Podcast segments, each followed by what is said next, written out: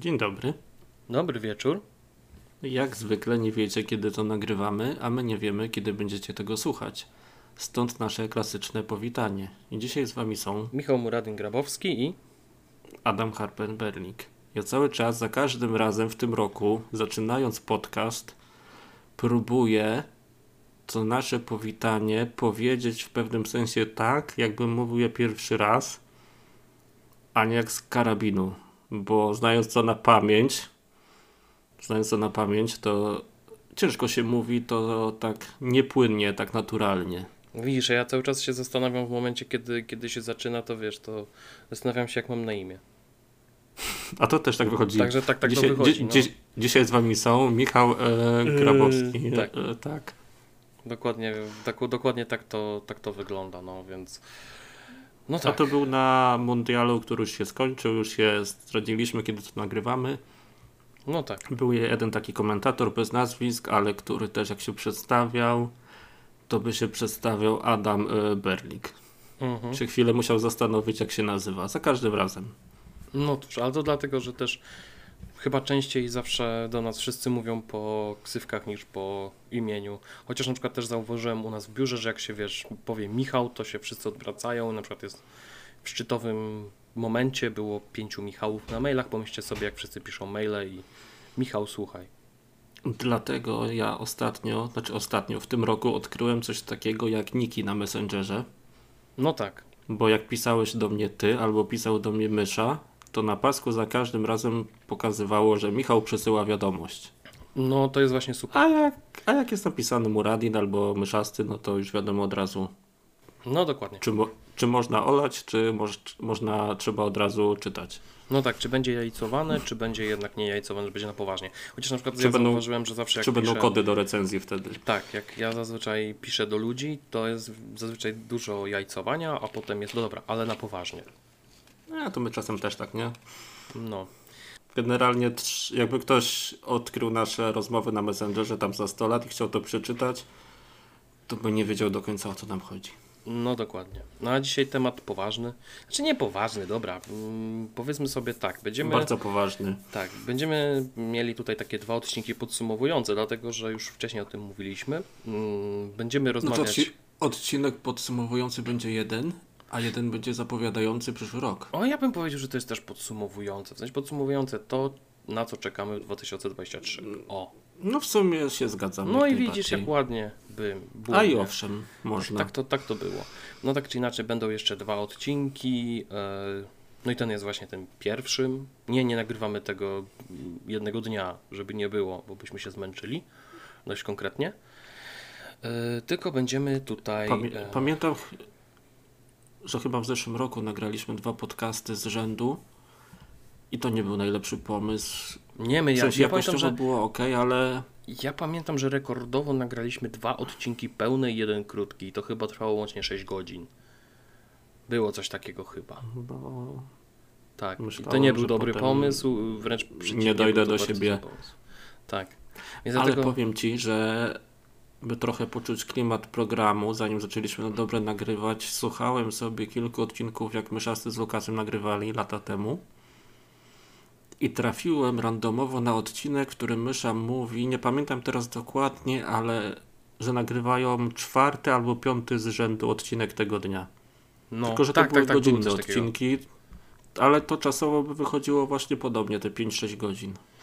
No cóż. No ale tak czy inaczej my się tam staramy trzymać tych maksymalnie dwóch godzin w zależności od tematów, no bo zauważyliśmy, że chyba, chyba najlepiej w tej formie to wychodzi, chociaż ja na przykład zdecydowanie uważam, że o wiele fajniej byłoby, gdyby całość była powiedzmy dwugodzinna, przeplatana piosenkami. Ja, ja bym chętnie takie coś puszczał. I żeby to była muzyka z I co gier byś teraz oczywiście. puścił? Co bym teraz A nie, puścił? myślałem, że Ja wiem, co bym teraz puścił. albo jakieś inne takie Nie, nie, nie, nie, nie. Znaczy na intro tak, na Last intro bym Christmas. spierdzielaj. Walczę przez ten, z Magedonem. Mam jeszcze 4 dni. Uspokój się. Ale żeby było ciekawie, w jednym z moich ulubionych y, miejsc, jeżeli chodzi o radio, y, rano sobie włączam zawsze w weekend, w telefonie radio, no i motyw jest taki, że jest audycja, no i dziewczyna, która prowadzi tę audycję mówi, a teraz, żeby wprowadzić was w świąteczny nastrój, puścimy Last Christmas, a ja mówię, o nie, wyłączam. I od razu wstałem. A ty wtedy. tak. Nig- nigdy w życiu tak szybko nie wstałem. Uwierzcie mi, nigdy w życiu tak szybko nie wstałem. Ale tak czy inaczej. E, no tak, dzisiaj, dzisiaj właśnie tak, ja tak jak powiedziałeś. Nie, jaką- ale sobie wyobraź, że jakiś taki jakiś wzniosły temat, jakaś ciekawa akcja, coś się wydarzyło i leci, nie wiem, na początku albo w przerwie muzyka z TES Online z Morrowinda. Znaczy wiesz co, ja, ja pomyślałem sobie w ten sposób. E, Jeśli bym nasz podcast miał mm, ogarnąć, jeżeli chodzi o dźwięk i melodię, to na początku leciała, leciałoby intro z GTA 5, bo by pasowało do nas O. idealnie. A pierwszym utworem byłby ten y, główny motyw z Elden Ringa. Także cóż. I za każdym razem byście słyszeli ten motyw z Elden ale Ringa. chociaż na początku, chociaż na początku też byście szybko wyłączali. Na początku najlepsze by było intro z GTA, ale z GTA 4. Mm, No to też, to też. Chociaż nie, akurat do, do naszego podcastu i do tego całego jajcowania to pasuje jednak piątka. No dobrze. Tak mi się wydaje. Co Nie się, wiem, no. co się będę kłócił? Ja tu tylko gadam. Znaczy, żeby nie było, każde GTA miało naprawdę fajne intro właściwie. Jakbym tak sobie miał spojrzeć w, we, tak wstecz, to każda odsłona GTA miała naprawdę super intro. I tu nie ma co gadać. Po każdym jajcowaniu wtedy zamiast takiego badumc tylko muzyczka z Mission Pass każdego GTA dowolnego właściwie. Tak, z każdego, Randomowo. Tak, randomowo byśmy tak puszczali, nie? I, i jakieś tam wstawki dodatkowe to byłaby ta melodyjka z Pagera z GTA. No ale dobra, właśnie, bo już tak, Tak. my mówimy tutaj, Ale że my, ale my nie o tym. tak, mamy tutaj jajcowanie jajcowaniem, e, poważne Chociaż rzeczy. e, tak, tak zupełnie poważnie, na chwilę, żeby nie było, jest taki plan, żeby za jakiś czas program był udźwiękowiony. Znaczy, no tak, jest dużo różnych problemów, znaczy problemów i różnych pomysłów też. Są problemy i są pomysły, jak sobie z nimi poradzić. Tak, i zrazić do siebie ludzi. A na serio, y, tak, myślimy o różnych fajnych rzeczach. Tutaj już niektóre rzeczy już żeśmy trochę y, wypalili y, na YouTubie, bo tam było kilka pytań. Więc mniej więcej kto tam w komentarzach buszuje, ten wie, do czego się możemy Od, powoli od przymierzać. razu mówię, że żartowałem, nie będę śpiewał w podcaście. No, wy nie chcecie, żebym śpiewał w podcaście. Już w biurze już nie chcą, żebym śpiewał. Także nie będę śpiewał. Ale za to yy, no będzie, będzie kilka nowości na przyszły rok. Mam nadzieję, że od no dwusetnego odcinka może niekoniecznie, ale od dwa, dw, od takiego 201 no to już jest, już jest realne. A wtedy już będzie też o czym rozmawiać, dlatego że tych gier nowych, e, no od stycznia to będzie dużo. Przynajmniej z tego, co, Ja- z tego, co się orientuję. Ja bym powiedział bardziej, że od końca stycznia, początek lutego, wtedy się zacznie. Zobacz zdjęcia. Tak. Także, no dobra, bo my tutaj tak cały czas gadamy, gadamy, a tutaj temat jest poważny. A ja widzę, ja widzę, że ty chcesz się planu ładnie trzymać. Tak, ja to chcę się planu trzymać, Szanuję bardzo, tak, bo bo, to też jest jedno z takich. Bo najzwyczajniej w świecie my tego prawdopodobnie szybko nie skończymy, a jest tutaj jest o czym gadać i aż mnie nosi, więc trzeba się trzymać No planu. O czym tu gadać? Temat odcinka, podsumowanie 2022, Goty, Elden Ring. Do Dziękujemy widzenia, za dziękuję, słuchanie. dobranoc. Do następnego, cześć. Tak, yy, ten, no. Yy, na The Game Awards mieli, mieli rację yy, i tyle. Dziękujemy, do widzenia, koniec odcinka. Nie, tak na serio, po prostu ten rok był. Nie wiem, to jest takie coś, że mam takie wrażenie, że w tym roku wiele nie wskazywało na to, że tyle gier będzie do okrywania. Ja mam wrażenie, że w tym roku końcówka była intensywna, ale tak naprawdę przez cały rok no, było dość spokojnie. No i nawet mam takie wrażenie, że niektóre gry, które teoretycznie mogły mieć zdecydowanie większy impact, tak naprawdę go nie miały. Przykładowo cały czas mam takie wrażenie, że Horizon Forbidden West jeszcze nie wyszedł. I to jest, to jest No. najciekawsze, że ja cały czas w głowie mam to, że ta gra jeszcze nie miała premiery. a już dawno się pojawiła i... To był luty, zdaje się. To był, tak, to, albo i ma, to, to gdzieś w okolicach, tak, bo Nie, to było, to był luty, to bo był ja luty. pamiętam, że Przed próbowałem ogarnąć Horizona dwójkę przed Elden Ringiem jeszcze. Tak, a ja, a ja wtedy pamiętam, że to było przed Gran Turismo. Jeszcze się zastanawiałem, czy to nie będzie jakoś kolidować. Okazuje, że Gran Turismo przy, przyćmiło trochę w Horizona, mam wrażenie nawet. Także, no cóż. No ale tak czy inaczej, y, ja zacznę trochę od innej strony, bo to jest rzecz, która mi tak wpadła trochę, żeby wyszła nam taka mała rozbiegówka mm, do tego tematu goty. O, bo tak w ostatnim czasie zacząłem grać w różne gry, które odpuściłem sobie z różnych powodów.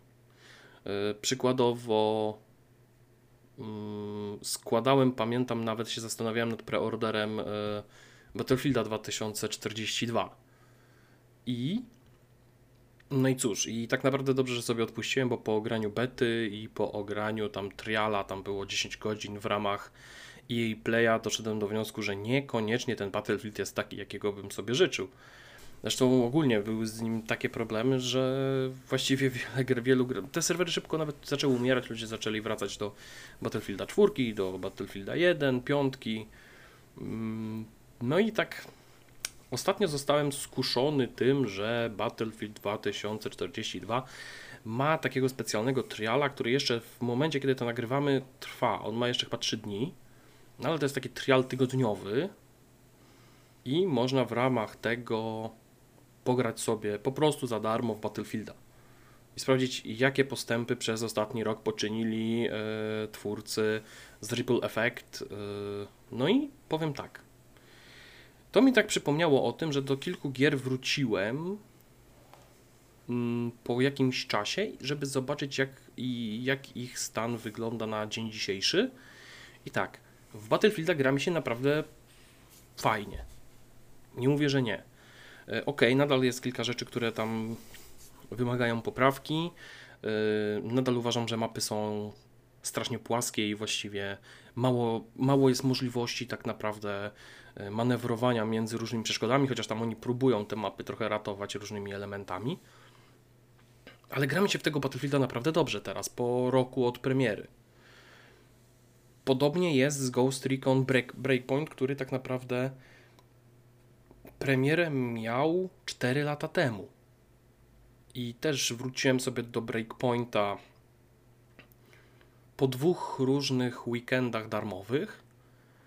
I po tych 4 latach sobie wszedłem i mówię: Jezus Maria, ile tu jest nowych rzeczy, które wpływają na to, że ta gra jest wreszcie taka, jaką bym chciał ogrywać.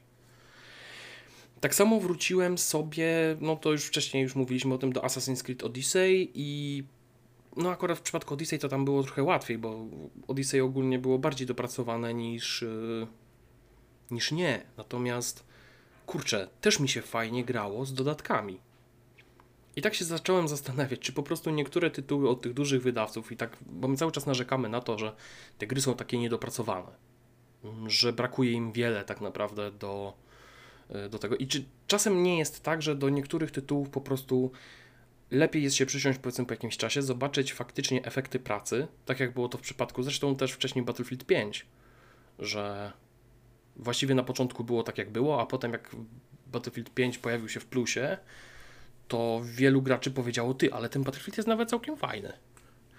Po prostu ja mam takie wrażenie, że kurczę, czy nie można było po prostu w- wziąć, zrobić jakichś dwóch, trzech tur beta testów, takich porządnych, tygodniowych dla graczy i wypuścić tę grę w momencie, kiedy faktycznie ona już będzie wypieczona. No może nawet okej, nie będzie tak powiedzmy w 90, pro- nie wiem, w 100%, tak? Ale niech będzie ona Taka 85. Medium rare taka trochę. No tak. Tylko chodzi bardziej o to, że właśnie dlaczego nie przerzucić tej premiery powiedzmy na przyszły rok, gdzie w przypadku takiego Battlefielda, no można powiedzieć, że to co się stało w tamtym roku, no to jest po prostu damage done, tak? Już więcej, tak naprawdę można powiedzieć, że tyle już złych rzeczy na temat Battlefielda m, tego ostatniego narosło, że ja się nie dziwię graczom, że oni nie chcą po prostu w tego Battlefielda grać. Natomiast jak sobie tak gram w ten darmowy weekend, znaczy weekend, tydzień tak naprawdę, bo tam chyba nawet dwie tury tego tygodnia mają być, potem mają być jeszcze jedna chyba. I powiem zupełnie szczerze, że pierwszą rzecz, którą zrobiłem po dwóch dniach grania, bo sobie tak pograłem weekendowo, to zobaczyłem, jakie są ceny pudełkowego Battlefielda. I w tym momencie, jeżeli on kosztuje gdzieś około 80 zł, to ja mówię, kurczę, za 80 zł to ja nawet bym to zagrał. Bo gra mi się całkiem dobrze. Lepiej niż było wcześniej. I jakbym kupił tę grę za 330 zł na premierę, to jest bardzo duże prawdopodobieństwo, że byłbym mocno zniesmaczony. Ja nie wiem, czy ty Harpen też wracasz do, tak, do niektórych gier tak. No okej, dobra, żeby nie było, bo ja już wiem, jaką Harpen od, odpowiedź ma. Nie, o tym samym pomyślałem i chciałem zacząć od tego, że są gry, do których wracam nie licząc Soulsów. Bo, Lubię tak. wracać tam, gdzie byłem już. Na przykład, nie Tak. wiem, e, Limgrave. czy tam, czy tam Lubię wracać tam, gdzie byłem e, godzinę temu. Nie, tak Tak, zupełnie przykład, poważnie. nie wiem, jak, jak, się- jak, się, jak się nazywało to miejsce, jak się nazywało to miejsce startowe z Dark Soulsów 2, bo ja zawsze zapominam. Things Betwixt? Na M. Czy dalej, czy Majula? Nie, Ale chodzi Majula. ci o hub? no to właśnie Majula. wtedy to, I tu mnie tak, to, masz. to, właśnie, to właśnie o tym nie lubisz Bo tam zga- wracać. Zgadnij, jaką grę przeszedłem w ostatni weekend. Na pewno nie są to Dark Soulsy 2.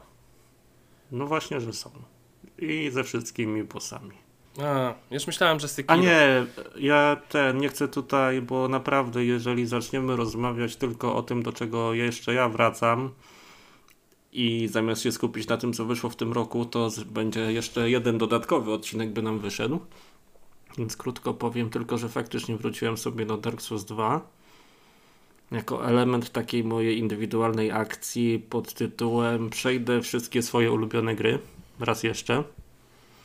Bo I są to, że... Soulsy tam na liście. Właśnie nie, właśnie nie. Śmieszki śmieszkami, bo wiadomo, że do Soulsów wracam regularnie, ale tak naprawdę nie aż tak często, jakby się niektórym wydawało. Bo nie licząc tego, że próbowałem przejść całą trylogię nie pod rząd, ale całe, wszystkie trzy części bez śmierci w tym roku, jakoś na początku, przed premierą Elden Ringa się bawiłem.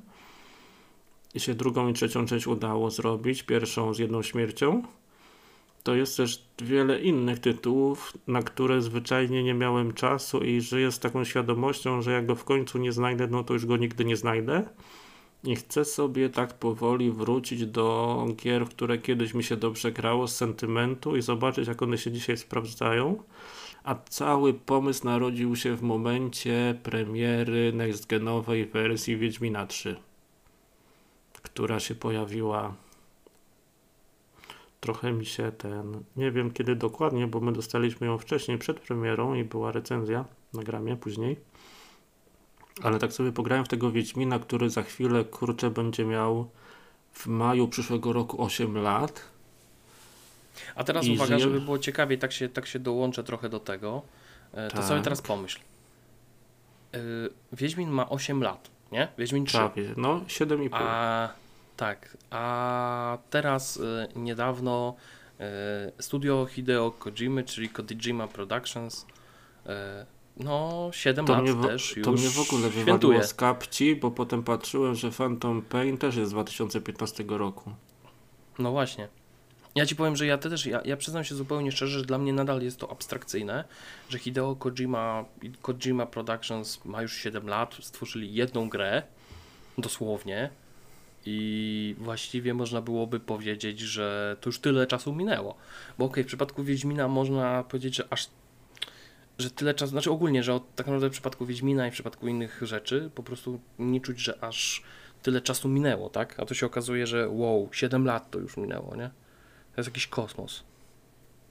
Ja biorąc pod uwagę te swoje ulubione gry i tak się trochę ograniczam, bo praktycznie jeśli chodzi o tytuły sprzed 2010 roku, to tam jest tylko parę gier, a głównie się skupiam na tym, co było po 2010 i nie jestem bardzo obiektywny, jeśli chodzi o te tytuły, bo mam do nich straszny sentyment.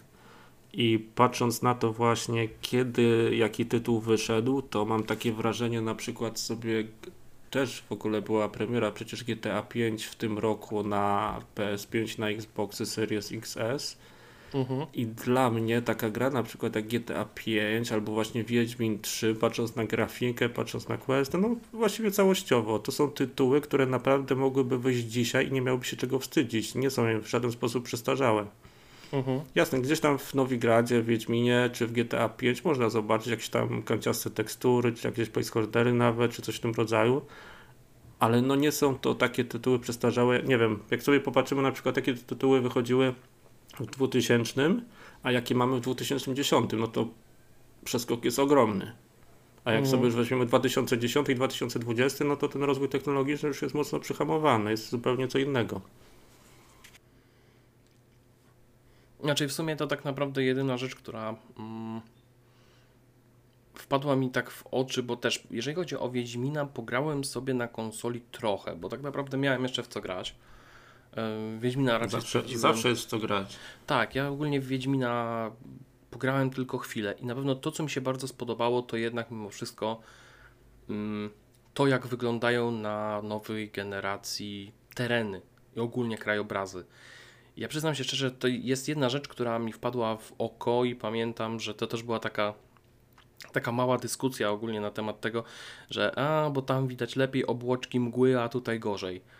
I ja mówię, no tak, tylko że mgła nie działa tak, że masz w kilku miejscach obłoczki. To było widać w poprzedniej wersji, tylko ogólnie mgła to jest pewna, no można powiedzieć substancja, tak? To jest, to jest na, dużym, na dużej płaszczyźnie terenu, tak? To jest, to jest takie zamglenie, tak? I, I to widać właśnie w tym momencie w Wiedźminie tym nowym. No to sobie pomyśl jeszcze, że na PC w porównaniu do nowych konsol, znaczy nowych, nazwijmy je nowymi, chociaż mają już ponad 2 lata, to po tej aktualizacji gra wygląda może nie dużo lepiej, ale widać znaczącą różnicę. Mhm. I tutaj wiesz, i tutaj żeby nie było, na Next Genach też tą różnicę widać. Yy, I naprawdę ta gra wygląda świetnie, wiesz, no ta, ta zmieniająca się pory dnia i w ogóle to jest super. Fakt, yy, też przy okazji sobie przypomniałem, jak bardzo pewne rzeczy mi średnio pasowały w Wiedźminie i trzeba było się do nich przyzwyczaić, jeżeli chodzi o nawet takie głupoty typu, nie wiem, zarządzanie yy, znakami, tak, że chcesz sobie zmienić znak, to masz to chyba pod lewym Pod LB, tak. tak, pod, pod lewym bumperem, a nie pod prawym. Ja już raz z automatu pod prawym i mi coś tutaj nie działa, tak. Yy, No jest wiele rzeczy, które po prostu, do których trzeba się przyzwyczaić w przypadku Wiedźmina i wcześniej, zresztą tu też trzeba pamiętać o tym, że przecież w międzyczasie Wiedźmin też chyba zaliczył jakiś taki duży overhaul, jeżeli chodzi o y, menusy, więc y, no cóż, Czy to w sensie HUD został taki sam, ale cały został przeprojektowany ten interfejs, jak się wciska. Ojejku.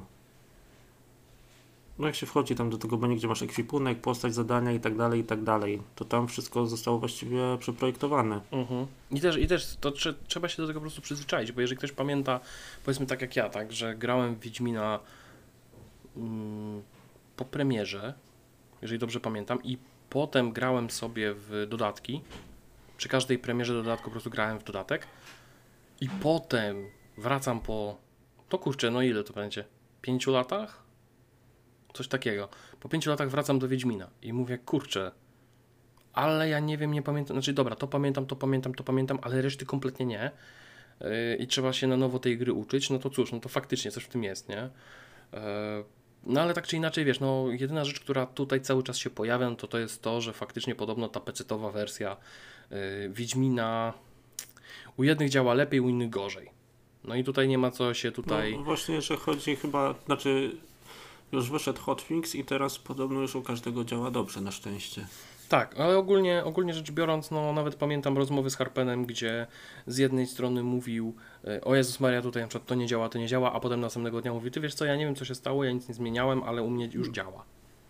Była taka właśnie chwila, że się popsuło naprawdę, Mhm. a potem się okazało, że to naprawdę tylko chwilowo, żadne samo się popsuło, samo się naprawiło, nie mam pojęcia o co chodzi. Ale na szczęście no jest jak jest, jest dobrze.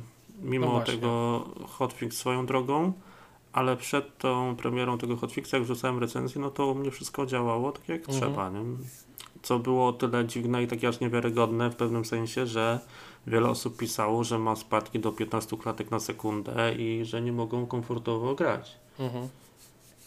No ale to No wiesz, ja no to ale, ale mi się wydaje, wiesz co, że tutaj, znaczy ja ogólnie jestem takiego zdania, oczywiście ktoś się może ze mną kompletnie nie zgadzać, ale z mojej perspektywy cały czas mam takie wrażenie, że e, po prostu może CD Projekt Red cały czas z tyłu głowy miało to, że ok, to jest patch next genowy dla konsoli, dlatego na konsolach działa wszystko, no tak, tam były jeszcze jakieś tam informacje o tym, że podobno yy, te klatki nie do końca się trzymają kupy na, yy, na Xboxach, ale koniec końców miałem takie wrażenie, że jakby wersja next-genowa jest lepiej dopracowana, w sensie na konsolach, natomiast yy, na PC-tach, ty kurczę, przecież właściwie to PC-ty też można byłoby ulepszyć, a no w sumie racja. I po prostu ktoś poszedł, wiesz, schematem, nie? Ale tu mówię, to tutaj trudno jest powiedzieć coś więcej, bo, bo nie wiemy, nie znamy takich konkretnych szczegółów. Dlaczego to na PC-tach się aż tak mocno wyłożyło? Bo powiedzmy sobie wprost, yy, no chyba wszyscy byli równie zaskoczeni.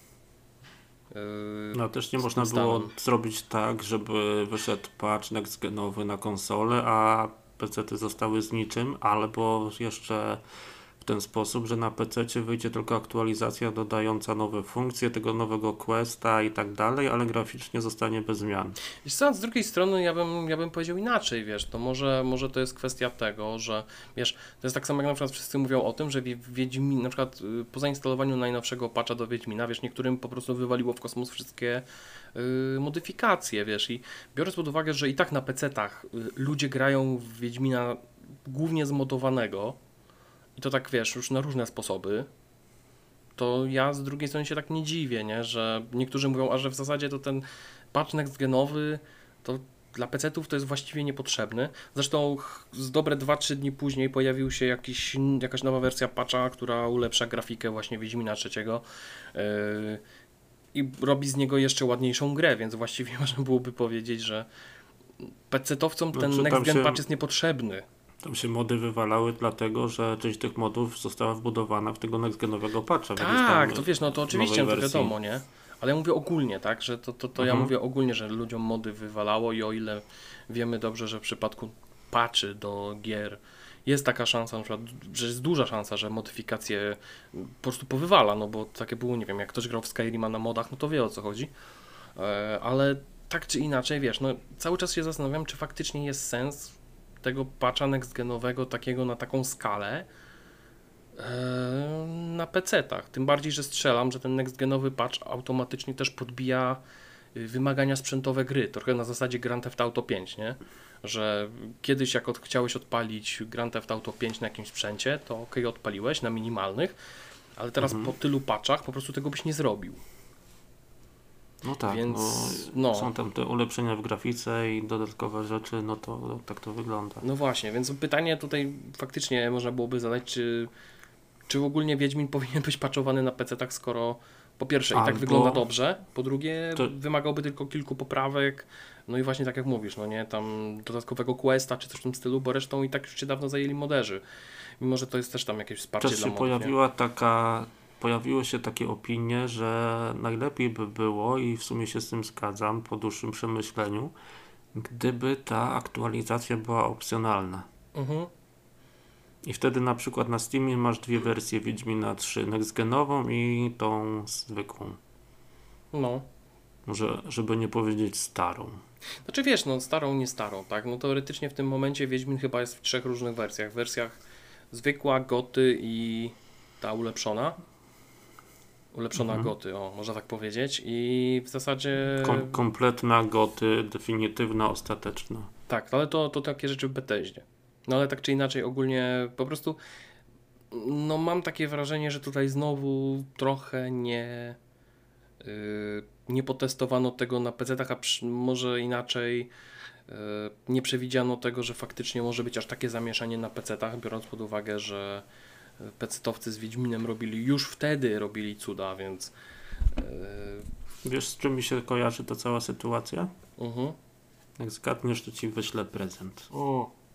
Znaczy ja zakładam, że nie zgadniesz, dlatego tak gadam. Na tyle, na tyle, na tyle prezentów, na tyle prezentów, które ode mnie dostałeś, to ja podziękuję. No, no mów. No ale spróbuj strzelać. No. No nie wiem, zmodowane, jest- zmodowane jest Dark Souls 2, no.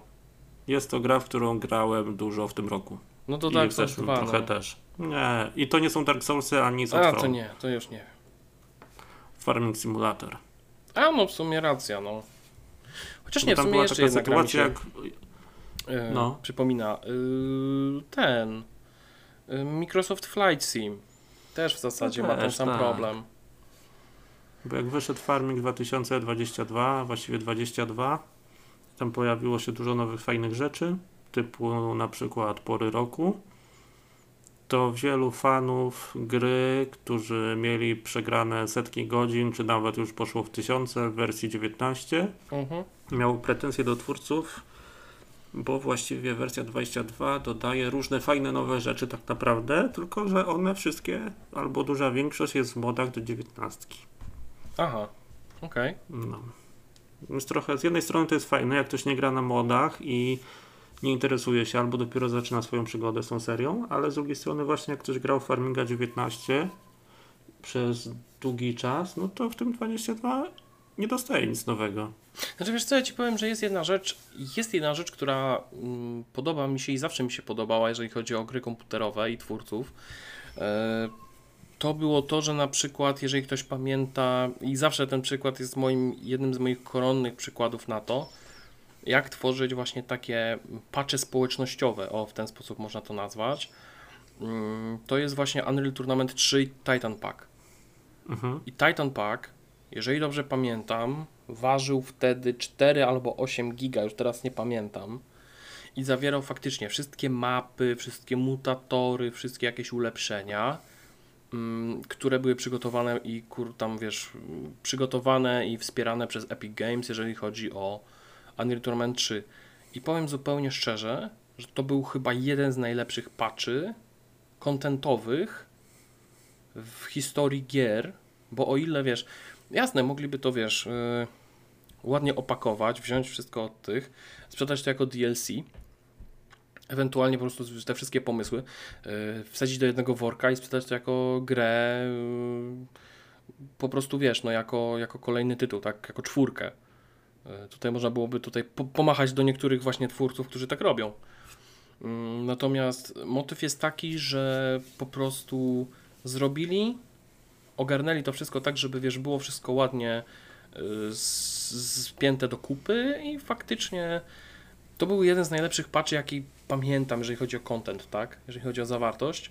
Zresztą tutaj też ważna informacja, jeżeli ktoś lubi grać w Unreal Tournament, no to oficjalne serwery Unreal Tournament chyba, chyba faktycznie wszystkich części oprócz trójki będą wyłączone. Więc No, y, niestety. tak, ale za to, ale za to dobra wiadomość, y, Unreal Tournament 3 e, będzie free to play. A czy ja dobrze pamiętam, czy mi się przyśniło, czy gdzieś mi tylko śmignął nagłówek, że wróciły serwery Enemy Territory? Tak, tak. Swoją drogą też y, często mm, rozdawano Enemy Territory e, w, w, Jezu, w różnych miejscach. Wiem, że na Gogu chyba kilka, raz- kilka razy można było zgarnąć e, bez problemu, więc tak, Enemy Territory też trochę, e, trochę odżyło, można by powiedzieć. Chociaż ja zawsze byłem zaskoczony tym, jak niektóre mm, community niektórych gier po prostu dalej prężnie działa. I takim przykładem na przykład może być community mm, Call of Duty. Ale ja nie mówię o Call of Duty w sensie Call of Duty teraz w tym roku, tylko mówię o Call of Duty pierwszym. Ludzie nadal grają na serwerach w pierwsze Call of Duty. I też jestem w szoku. To ja powiem tak, kończąc już ten temat i przechodząc do naszych goty, czy najpierw tych innych gier, że cały czas pojawiają się aktualizacje do Football Managera, do nowszych części, w których możesz znaleźć składy sprzed naprawdę wielu lat. Mhm. Typu zobaczyć sobie, nie wiem, w nowych Football Managerach, jak ten, rozwinąć karierę Messiego, korzystając z tych nowych opcji, a nie odpalając edycję tam z 2005 roku. Taka ciekawostka. No, a to jeszcze tak No, już ale- do, dokoń, dokańczając, tylko powiem, że na przykład jest taka gra F1 Challenge 99-2002 Ojej. i nadal do niej powstają modyfikacje z nowymi samochodami, z dzisiejszymi trasami, ze wszystkim.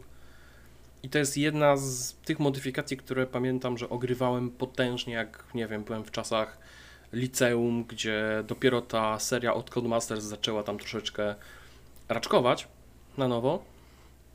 To przyznam się, że to był jeden z moich ulubionych właśnie takich, powiedzmy w cudzysłowie, symulatorów F1. E, świetna gra, ogólnie nawet dzisiaj się fajnie w nią ogrywa, więc No. Ja muszę zrobić tak, że wracając do swoich ulubionych starszych gier, nie tylko je przejść, ale też sprawdzić, jakie są mody. To mi się tylko przypomina y, do The Elder Scrolls 3 Morrowind. Y, zawsze pamiętam, że dodawałem zbroję y, Aragorna. I zawsze w Balmorze od razu można było zgarnąć zbroję Aragorna e, w jednym miejscu i to, to, to jest jeden z takich, jedno z takich wspomnień związanych z Morrowindem. Bo potem Mhm. już dalej nie, dalej nie grałem. Sensie nigdy nie przeszedłem Morrowinda, to jest też ciekawe. No ale to mniejsza. No dobra, bo tak rozbiegówka rozbiegówką, ale gry roku... Ale jak to ktoś powiedział, kiedyś do meritum sedna trzeba przejść. Tak, i ja bym zaczął tak naprawdę od tego, ja nie wiem, czy ty takie gry masz, e, ale ja bym zaczął od takich tytułów, które właściwie to nie jest tak, że mm, są albo rozczarowaniem, albo materiałem na goty, ale powiedzmy, że to są takie wspomnienia honorowe e, tytułów, Znaczy które... ja tu mam takie właśnie, to co proponowałeś, te wspomnienia honorowe to jedno, ale ja też mam takie gry, które absolutnie goty nie, Mhm. ale grało mi się w nie naprawdę dobrze i sobie tutaj wypisałem parę tytułów. No to tak, no to ja zacznę od tego, o czym też pamiętam, że przed samym nagraniem jeszcze mówiłem, dlaczego mi to tyle frajdy sprawiło, ale dlaczego tak naprawdę ani nie mogę tego nazwać goty, ale nie, ani też nie mogę wrzucić do, mm, do przegródki rozczarowania roku. Yy, To na pewno będzie Dark Tide, ponieważ dlaczego nie trafi do y, pudełka z goty? Ano dlatego, że po prostu yy, ja mam takie wrażenie, że twórcy wydali w tym momencie grę, która powinna być w early accessie i tak naprawdę przy, dla wielu osób byłaby definicją gry early access. A czy ona nie była w Early Accessie takim, znaczy takim odpowiedniku, jakiś preview chyba było coś takiego, Wiesz czy co, zamknięta chyba- beta? Tak, na pewno była dość taka długa beta, y, z której zresztą postępy przechodziły do pełnej wersji, co nie zmienia faktu, że nadal ta gra po prostu y, mam wrażenie jakby była w early accessie, bo po pierwsze optymalizacja dalej leży mimo kilku patchy. Ostatni patch nawet ważył jakieś 20 giga, jeśli dobrze orientuję się. Mm, pojawiły się też, pojawiła się tam nowa mapa, pojawiła się nowa broń, wiesz, jakieś tam dodatkowe rzeczy. No ale mimo wszystko jednak czuć, że ta gra potrzebuje jeszcze trochę, trochę czasu, aby, e, aby jednak ją doszlifować. Co nie zmienia faktu, i tutaj dlatego też nie mogę jej wrzucić na przykład jako rozczarowania, bo po prostu gra mi się w nią przewybornie. Spędziłem już w niej jakieś 30 godzin. Od jakiegoś czasu cały czas łupię młotem we wszystko i we wszystkich. I po prostu ten klimat Warhammera się z tej gry wylewa. Yy, sam fakt tego, że okej, praktycznie robisz cały czas to samo, to jest nadal gra kooperacyjna, ale mimo wszystko to community, które jest wokół Dark Tide'a, jest na tyle w cudzysłowie ogarniające, że najzwyczajniej kurczę w świecie chce się z tymi ludźmi grać w tę grę. Jeżeli powiedzmy załóżmy, jest Demon Host i wierzysz dobrze, że ten zespół go nie rozwali i mówisz, nie, nie ruszajcie Demon Hosta, bo on nas rozwali. Dla mm, takiego porównania to jest tak samo jakby ktoś powiedział, ej, załatwmy Witch w Left 4 Dead. No nie, to, to tego się nie robi, nie? We don't do that here.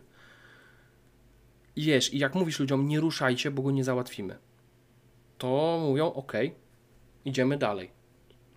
Jak coś się wywali, no to mówi, sorry, nie, nic się nie stało, zaraz cię podniesiemy. Przyznam się szczerze, że pierwszy raz od wielu, wielu, wielu miesięcy, gdzie gram w dużo różnych gier koopowych, nie spotkałem się z tak pozytywnym odbiorem community. Naprawdę. Chociaż oczywiście zawsze dochodzę do takiego wniosku, że w pewnym momencie trafisz na jakąś zakałę, która, nie wiem, gra, grają trzema, trzema ogrynami i będą cię potem debugować gdzieś, jak leżysz, nie? Ale tak czy inaczej, ogólnie Dark Tide świetna gra, choć niedopracowana i jeżeli wyjdzie na konsolę i będzie już dopracowana y, na PC-tach, to myślę, że powinniście po nią sięgnąć, tym bardziej, że ona jest dość y, tania stosunkowo, bo chyba, nie wiem, kosztuje jakieś 120, nie, nie 120, może trochę więcej. Ale to- 170 na Steamie pamiętam, bo 170. sprawdzałem, a potem gdzieś tam klikałem i okazało się, że jest w Game Passie. Y, tak, tylko że problem jest jeden, jeżeli gracie w Game Passie, to pamiętajcie o tym, że serwery między Game Passem a Steamem nie działają tak, że gracie na PC i macie wspólne te. Nie, nie, nie. Więc ogólnie, jak będziecie chcieli grać ze znajomymi w Game Passie, no to grajcie. Jeżeli kupicie sobie na Steamie, to pamiętajcie, że no będzie się głównie kręcić wokół community Steamowego. No. Mhm. To taki pierwszy punkt ode mnie. No to teraz tak na wymiankę teraz ty. Ja tak sobie patrzę na te nasze listy w ogóle, tak swoją drogą, jakbyśmy powiedzieli o wszystkich grach, to byśmy tu siedzieli do wieczora. Dlatego tak lecimy skrótowo. Dlatego ja nie będę mówił o wszystkich, tylko po prostu coś sobie wybiorę. Czy mogę przeczytać wszystko, ale o czym chciałbym więcej powiedzieć? Bo na pewno mam, mam taką listę pod tytułem Grało mi się dobrze. Mhm. I to absolutnie nie są gry zasługujące na goty, no bo to nie ta liga w ogóle. Jestem świadomy problemów, jakie te gry mają, ale tak czy owak, no są to tytuły, jedna dostały ode mnie wysokie oceny, typu tam 8, 9 nawet. Nie wszystkie z nich recenzowałem, ale tak czy inaczej są to gry, no, które bardzo dobrze wspominam i właśnie mamy tak, mamy Dying Light 2, które absolutnie, czyli jednak chyba będzie skrótowo, które absolutnie moim zdaniem nie dorównuje pierwszej części pod względem, właściwie pod żadnym względem, przede wszystkim klimatu, questów, całego świata i tak dalej. Ale mimo, że to było w lutym, czyli kurczę już prawie rok temu, to pamiętam, że po premierze wtopiłem 50 godzin w niecały tydzień.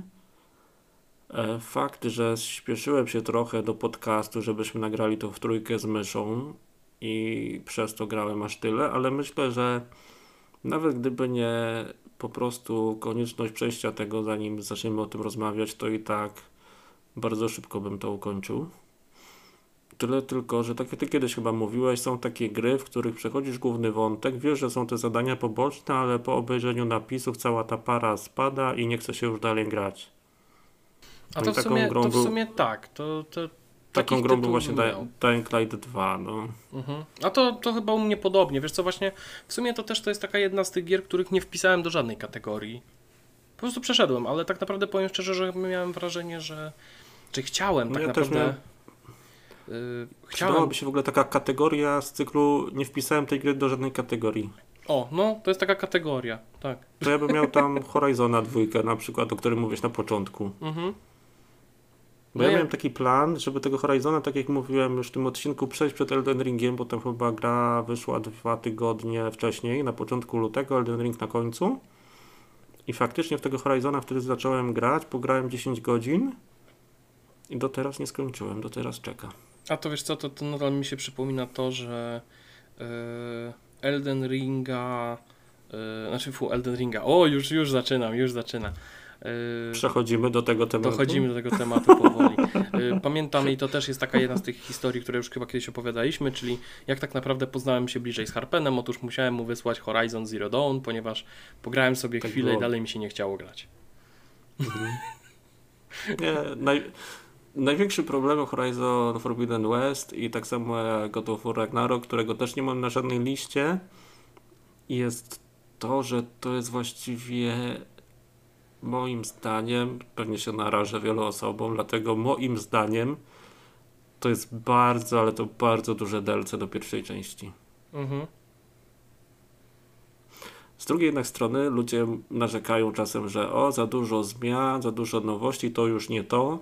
A jak będzie tych zmian za mało, tak jak w God of War albo w Horizonie właśnie, to też jest marudzenie, że tych zmian jest za mało. Mhm. Tak źle i tak niedobrze.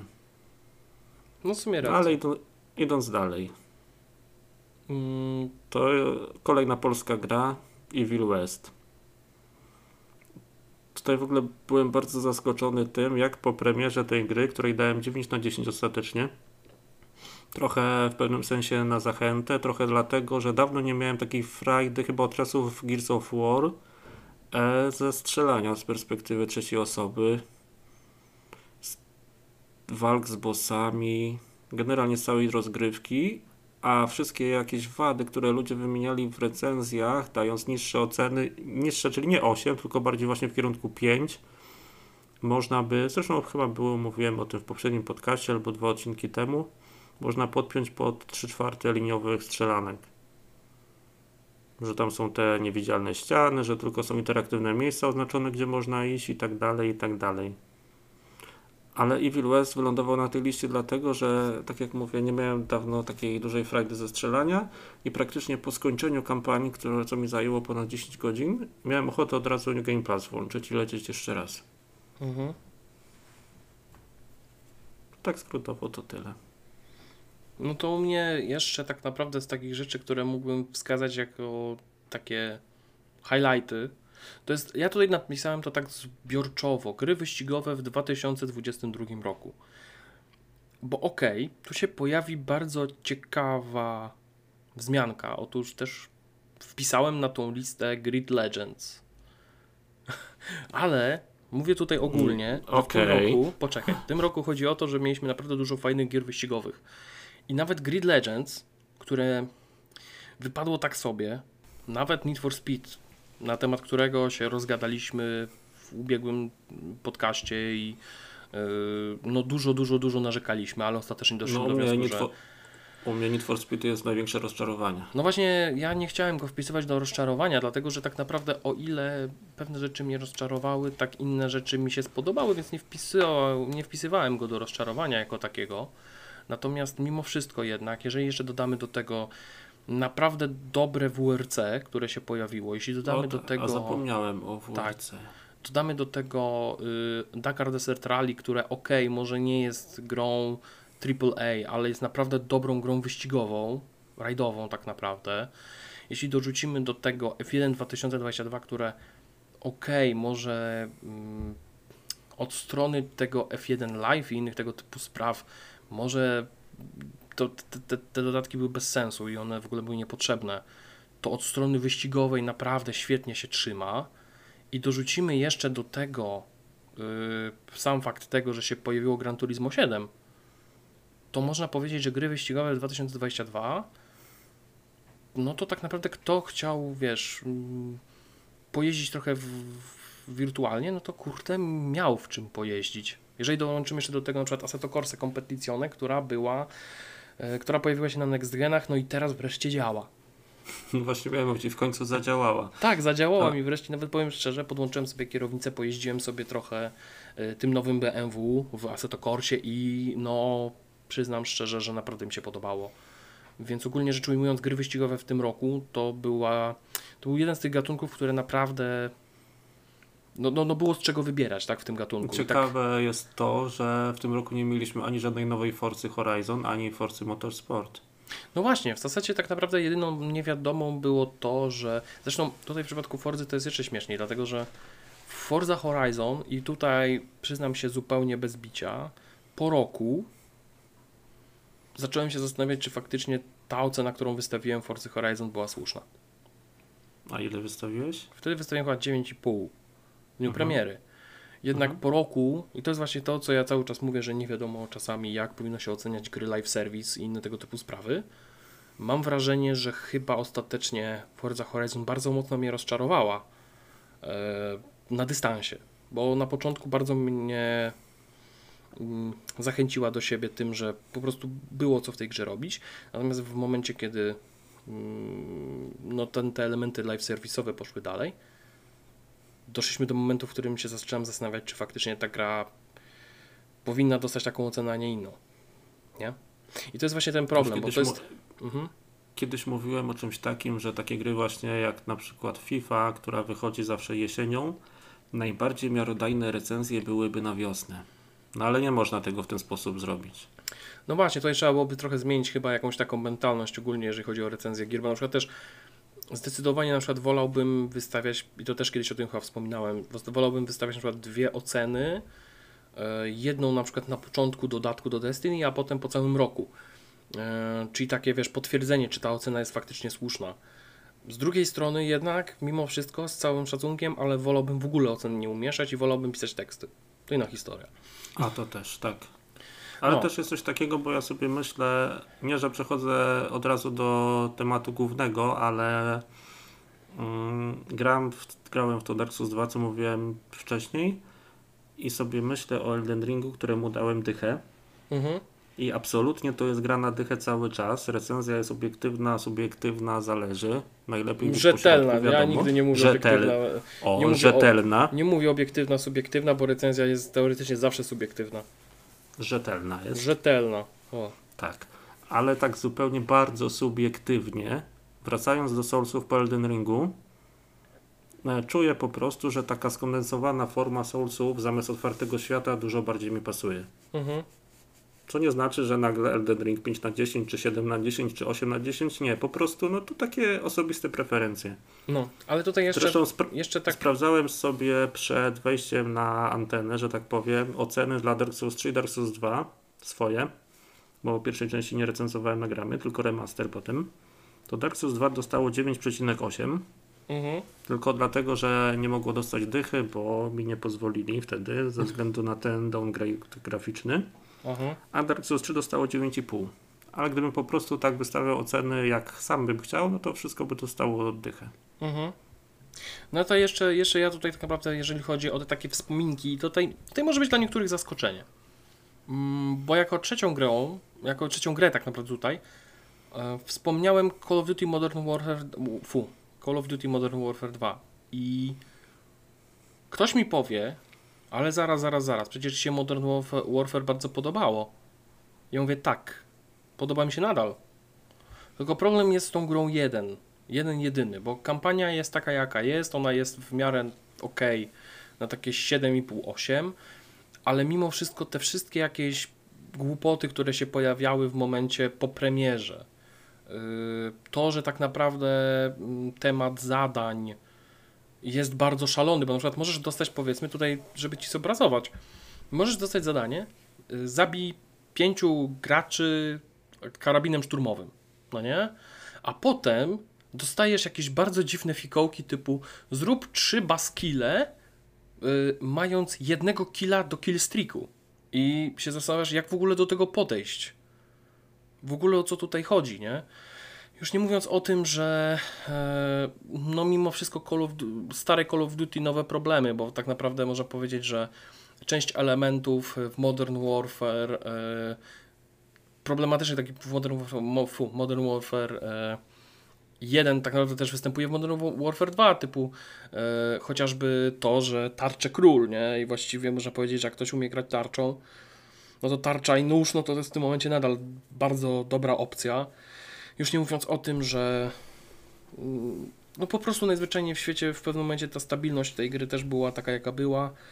E, Koniec końców, dlatego też ani nie wrzucam tej gry do worka z goty, ani też nie wrzucam jako rozczarowania, ponieważ gra mi się dobrze, ale jednak mimo wszystko, żeby dojść do tej pierwszej piątki gier, które mi się tam bardzo podobały w tym roku, no kurczę, jednak brakuje. I to trochę. Czyli w przyszłym roku taka kategoria o przydługiej nazwie zdaje sobie sprawę z problemów, ale grało mi się dobrze i co zrobisz?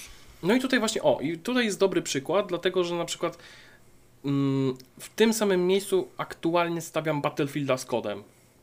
Yy, bo naprawdę w Battlefielda 2042 gra mi się naprawdę teraz dobrze i jestem świadomy tego, że ta gra nie jest idealna. W kodzie mam to samo. Ta gra nie jest idealna, Mhm. ale strzela mi się wyśmienicie. I są takie dni, kiedy ja tu mówię, że włączam tryb orka i wchodzę i na przykład w jednym meczu robię, nie wiem, 36 do 6. I Mhm. potem patrzę sobie w statystyki i mówię, jak ja to zrobiłem, nie? Yy, więc wiesz, no po prostu ta gra też nie jest idealna, ale mimo wszystko yy, gra mi się w nią dobrze, nie? Dlatego takie wspomnienie honorowe, żeby było, bo jakby nie patrzeć, no takich gier tutaj dużo nie mam. No ale dobra, i teraz pytanie za 100 punktów brzmi, czy zaczynamy od największych rozczarowań, czy gramy, czy lecimy od goty? Ja bym zaczął od rozczarowań. No może tak naprawdę coś tak... Chociaż ja tu za dużo nie mam, bo jak głównie wpisałem, to chciałem się skupić na dobrych wspomnieniach. No to dobra, no to zacznijmy od rozczarowań, żeby było szybko i bezboleśnie. O, to w ten Na, sposób. na, trzy, na 3-4? E, znaczy tak, o, znaczy ja wiem, co my powiemy, ale u mnie właśnie to jest ten, że największe rozczarowanie, no to będzie u mnie na pewno God of War Ragnarok. I Mhm. Mówię to bez bicia, dlatego że ktoś mi powie, ej, ale czego ty się spodziewałeś? Y, Ja powiem tak, spodziewałem się przynajmniej tego, że God of War Ragnarok naprawdę mocno zagra mi na emocjach, E, Nie jestem, oczywiście tutaj ktoś może mi powiedzieć, a bo ty jesteś Murady nieczułym wujem. Mm, No nie, nie płakałem na Królu Lwie, ale płakałem w Wiedźminie. E, Więc ogólnie rzecz ujmując, Na piosence Priscilli? nie. Nie, nie, nie. Na śmierci jednej z, jednej, jednego z bohaterów. A to nie mów, bo może niektórzy Może dopiero ktoś nie gra. teraz No. będą Jeden z grać. bohaterów tak. umarł, no i łza popłynęła, no i to tak grubo. E, więc tak czy inaczej. Żebyś, żebyś nie czuł się samotny, to ja płakałem w Dark Souls 3. Kurde. Ta, Czy tak, w Blood- mam, W Bloodborne. w Bloodborne to ciężko, ale w Tak. Dark Souls 3 można było w jednym miejscu faktycznie. Ja już też wiem chyba nawet w którym. Tak, ja Dobra. mówiłem o tym. Mniejsza. Yy, no mówię, God of War Ragnarok tak naprawdę, kurczę, żeby nie było, grałem wcześniej jeszcze w God of War pierwsze i tak jak ja nie wiem, chyba, chyba w podcaście o tym rozmawialiśmy, mm, bez spoilerów, po prostu ja miałem wrażenie, że ta cała historia miała potencjał na zdecydowanie mocniejsze uderzenie, na takie naprawdę, wiesz, wiele mówiono o tym, że ta gra jest pewnym zakończeniem yy, sagi nordyckiej, o w ten, można, w ten sposób można powiedzieć, tak? Tak Czyli ostrożnie przygód- to powiedzieli w sumie. Tak, że właściwie wiesz, no to jest takie wielkie zakończenie z wielką pompą, będzie bitwa, będzie Ragnarok. I to wszystko tak trochę wyglądało jak mm, tutaj takie nawiązanie wrestlingowe. E, Była kiedyś, e, była kiedyś taka gala, to chyba było w trakcie gali Revolution e, All Elite Wrestling. No i tam był tak zwany deathmatch, w którym pod koniec ring miał wybuchnąć. Dosłownie. Kto oglądał Mhm. kiedyś stare deathmatche japońskie wie, że tam czasami oni potrafili ciekawe efekty specjalne tworzyć na wypadek tego, że ring wybucha. I ogólnie rzecz biorąc, jak już miał ten ring wybuchnąć, to się takie zimne ognie wystrzeliły po wrogach i to tak trochę na zasadzie, wiesz, ale zarawalnie, ale zarawalnie i wiesz, kupujesz te petardy, oczywiście tutaj też mówimy, nie strzelajcie petardami, bo zwierzaczki nie lubią tego. No tak. To tak na poważnie. A teraz kontynuując. Nie, bo ja sobie wyobraziłem, nie widziałem tego, ale wyobraziłem sobie taką akcję, że ten ring jest zbudowany z takich szkolnych materacy no. i w momencie jak lecą zimne ognie, to te wszystkie materace się opalają za ring. Tak, to, to to, to, tak, tak, tak, tak. I ogólnie rzecz ujmując, tak trochę jakby ktoś te zimne ognie poptykał, nie, w rogach i podpalił. Wybucha, nie? Ja po prostu Aha. miałem takie poczucie grając w God of War Ragnarok. Po prostu, tam brakowało mi takich momentów, że mnie chwyci, wiesz, chwyci mnie za serce, wyrwie mi je jak w Indiana Jones i Świątynia Zagłady i rzuci mi to w przepaść, a tutaj tego nie było. Nie licząc jednego czy dwóch momentów, kiedy rzeczywiście było, no kurde, mocne. To kurde. No nie wiem, nie wiem, to strasznie, strasznie. Ja nie wiem, ten scenariusz po prostu nie trafił do mnie kompletnie.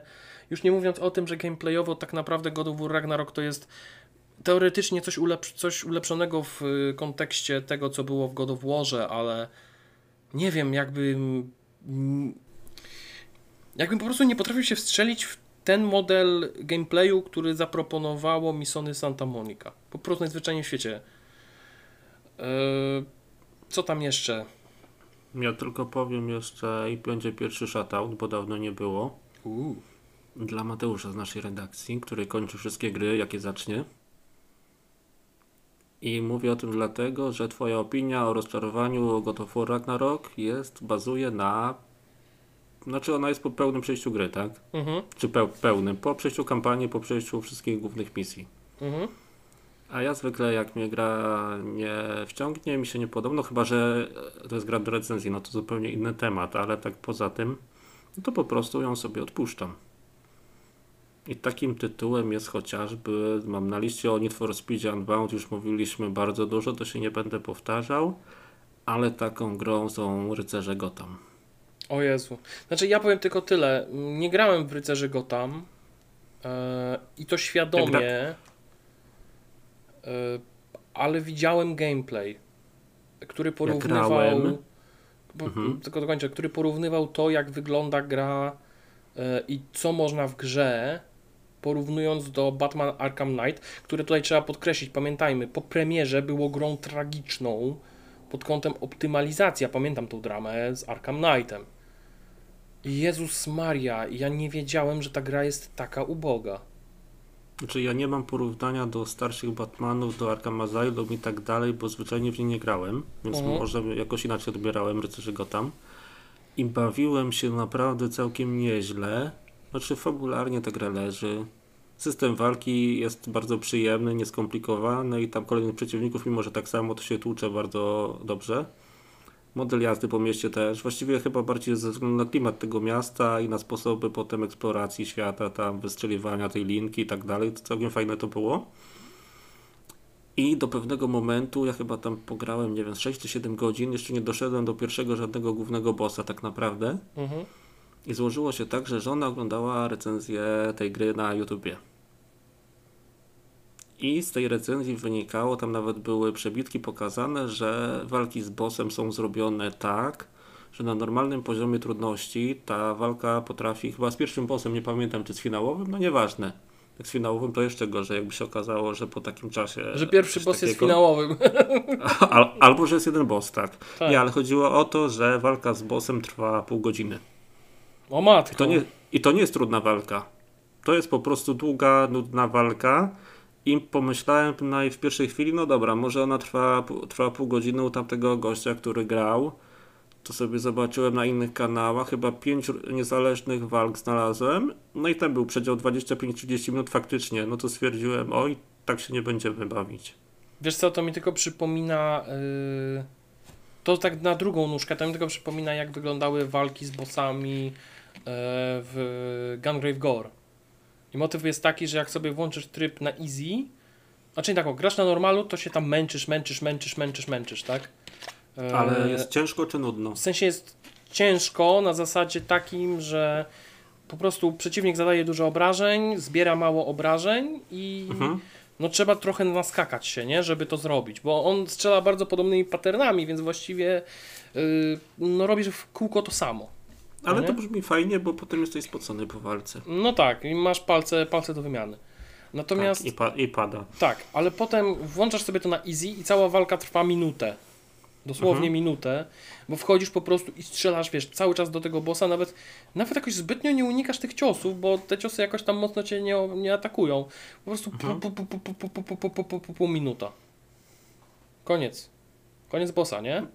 Tak, dlatego tak powinno wyglądać. No tak, w sensie ale- różnica ale- między easy a medium, nie? To znaczy, wiesz, ja jestem w stanie usprawiedliwić półgodzinną walkę z bossem, jeśli jest to walka z bossem na zasadzie walka Solid Snake'a z Liquid Snake'iem e, w Metal Gear Solid 4 na Metal Gearze, tak, która tam trwa długo i ma wstawki przeróżne i Hideo Albo Kojima jeżeli to jest game, nie? walka w jakimś MMO, że sobie siedzimy, gadamy i... I robimy raid, tak, i walczymy z Tak, bossem 48 zgadza minut. się. Mhm. I cały czas Dokładnie. klikamy te same przyciski. E, Jak w w, odpowiedniej Go kombinacji. trochę. Tak. Tak. No, to, to ma to sens, oczywiście. Tylko nie w takiej grze, wiesz, ja jestem też w stanie zrozumieć walki, na przykład, które, nie wiem, trwają powiedzmy pół godziny czy więcej. Yy, jeżeli mamy na przykład kilka różnych faz i na przykład w takim Arkhamie czy w czymś, to chyba tam były różne fazy czasami w bossach. Już nie pamiętam, bo już dawno grałem w trylogię Arkham. Ale kurde, ja jestem w stanie pewne walki z bossami, jeżeli one trwają długo i są angażujące, jestem w stanie je uzasadnić. Ale Jeżeli kurczę, to jest walka, nie wiem, w Soulsach jakieś wyzwanie sobie robisz. no, no tak, no wyzwanie to sobie robisz, ale też powiedzmy, no No to... jakbyś miał. Ale jeżeli projekt gry jest taki, że na normalu walka trwa pół godziny i nie przeskoczysz tego, no to jednak coś tu nie gra. No właśnie. Ale ogólnie wiesz co, ja ci powiem, że tutaj, tutaj na pewno mogę ci jedną rzecz powiedzieć. Yy, w wolnej chwili sprawdź sobie Arkham Knight, bo o ile ta gra A jest mam taka, taki jaka plan, jest. nawet sobie pobrałem, bo są w plusie na PS4, na Tak, PS5. ogólnie, ogólnie ta gra jest taka, jaka jest, ale przyznam się zupełnie szczerze, że mi się Arkham Knight, jak sobie ograłem w ubiegłym roku, czy to nie, dwa lata temu to było, to przyznam się szczerze, że mi się podobało. Yy, nie była to może, wiesz, najlepsza historia z trylogii, bo uważam nadal, że na przykład Arkham yy, Arkham na, fu, Arkham City mi się bardziej podobało nawet niż Arkham Asylum, ale mimo Mhm. wszystko ta trylogia Arkham jednak coś miała. I wcale nie chodzi o to, że w Gotham Knight, yy, czy w Gotham Knights nie ma, yy, nie ma Batmana. O nie, spoiler. Batman nie żyje. O kurde. Będziesz musiał, to, będziesz musiał to wyciąć. Ach, shit, CJ. Shit. Shit, CJ, shit. Tak. No dobra, ale cóż, no jak już, już, już jesteśmy, już spaliliśmy. Dobra, to ja tam przechodzę do kolejnej gry. Ale rozczarowania jeszcze? Tak, czy- rozczarowania, bo ja powiem No bo ja tak, tu jeszcze mam, też mam. miałem łącznie trzy gry w rozczarowaniach, z czego trzecia gra to nie jest na tyle rozczarowanie, bo już też o niej rozmawialiśmy ostatnio, ale przeszedłem wreszcie, Mhm. no to więc od niej zacznę może. Yy, Decalisto Protocol i teraz, żeby tutaj... ja, też, ja to też mam na liście, że tak ci przerwę. I od wtedy, co rozmawialiśmy, to nadal nie grałem. Ale pozwoliłem sobie wpisać, no bo to jest jednak też taki znak, jakiś wyznacznik tego, że przeszedłem jedną trzecią i zwyczajnie dalej mi się nie chce. Ale powiem Ci zupełnie szczerze, żebyśmy, żebyśmy się dobrze zrozumieli, bo też rozmawialiśmy o Decalisto Protocol ostatnio, ja w międzyczasie skończyłem i powiem tylko tyle. Dlaczego pisuję to jako rozczarowanie, a nie jako tam honorówka czy coś w tym Ale to stylu? w ogóle mnie nie zachęcasz w tym momencie, bo Ale ja nie znaczy, jedyne rozczarowanie, które mam w temacie Decalisto Protocol to jest fakt, że ostatnie starcie jest po prostu do chrzanu. I że ta, koń, że ta końcówka gry jest taka przelec, prz- przeleciana po prostu. Eee, tak naprawdę licznik gry pokazał mi, że przeszedłem Decalisto Protocol łącznie w 6 godzin, co jest trybem ekspresowym. Ja przyznam się szczerze, że byłem bardzo w szoku i jest jedna rzecz, którą napisałem też na Twitterze i później też rozmawialiśmy tam w gronie znajomych, yy, że mniej więcej właśnie, właśnie jak ten. I ja przyznam się zupełnie szczerze, że ja wreszcie zrozumiałem po przejściu Decalisto Protocol, dlaczego wcześniej ta gra była sygnowana logiem, że to jest historia ze świata Players Unknown Battlegrounds, czyli PUBG. Bo to miałoby sens. Miałoby więcej sensu niż wiele osób myśli, gdyby zrobili to faktycznie jako grę w uniwersum PUBG. Yy, I przyznam się szczerze, że ja mam wrażenie, że po prostu sle, yy, Striking Distance w pewnym momencie musiało zmieniać scenariusz, żeby usunąć wstawki, które miałyby się kojarzyć z PUBG i stworzyć z tego, yy, można powiedzieć, yy, generyczny scenariusz o kosmosie i yy, jakimś dziwnym patogenie, który atakuje ludzi. Nie? I ja mam takie cały czas wrażenie, że ta gra, gdyby dalej ciągnięto ten motyw z PUBG i tak jak mi się wydaje, ta gra mogłaby być prowadzona, bo to zakończenie naprawdę dużo pokazuje, że prawdopodobnie tak to miało być, to kurde, powiem zupełnie szczerze, to miałoby dużo sensu, miałoby to zdecydowanie lepszy wydźwięk, bo ja te Callisto Protocol trochę traktowałem jako przystawkę, rozgrzewkę przed Dead Space Remake. Ja tak nie, nawet nie, w żaden sposób jakoś tam nie, yy, jakoś tam nie, yy, nie mówię, że w 100%, że w 100% to jest gra, na którą czekałem jakoś tak, tak mocno, chociaż też czekałem, bo ja lubię te klimaty. Po prostu najzwyczajniej w świecie to zakończenie mnie nie ziębi, nie grzeje, po prostu o ile walka ostatecznie mnie wkurzyła, bo była po prostu najzwyczajniej w świecie średnio zaprojektowana, tak fabularnie mogło to być zdecydowanie lepiej poprowadzone, lepiej przedstawione. Yy, Sama gra mogła być zdecydowanie dłuższa, więcej mogłoby być tutaj jakiejś takiej eksploracji na zasadzie właśnie Dead Space'a.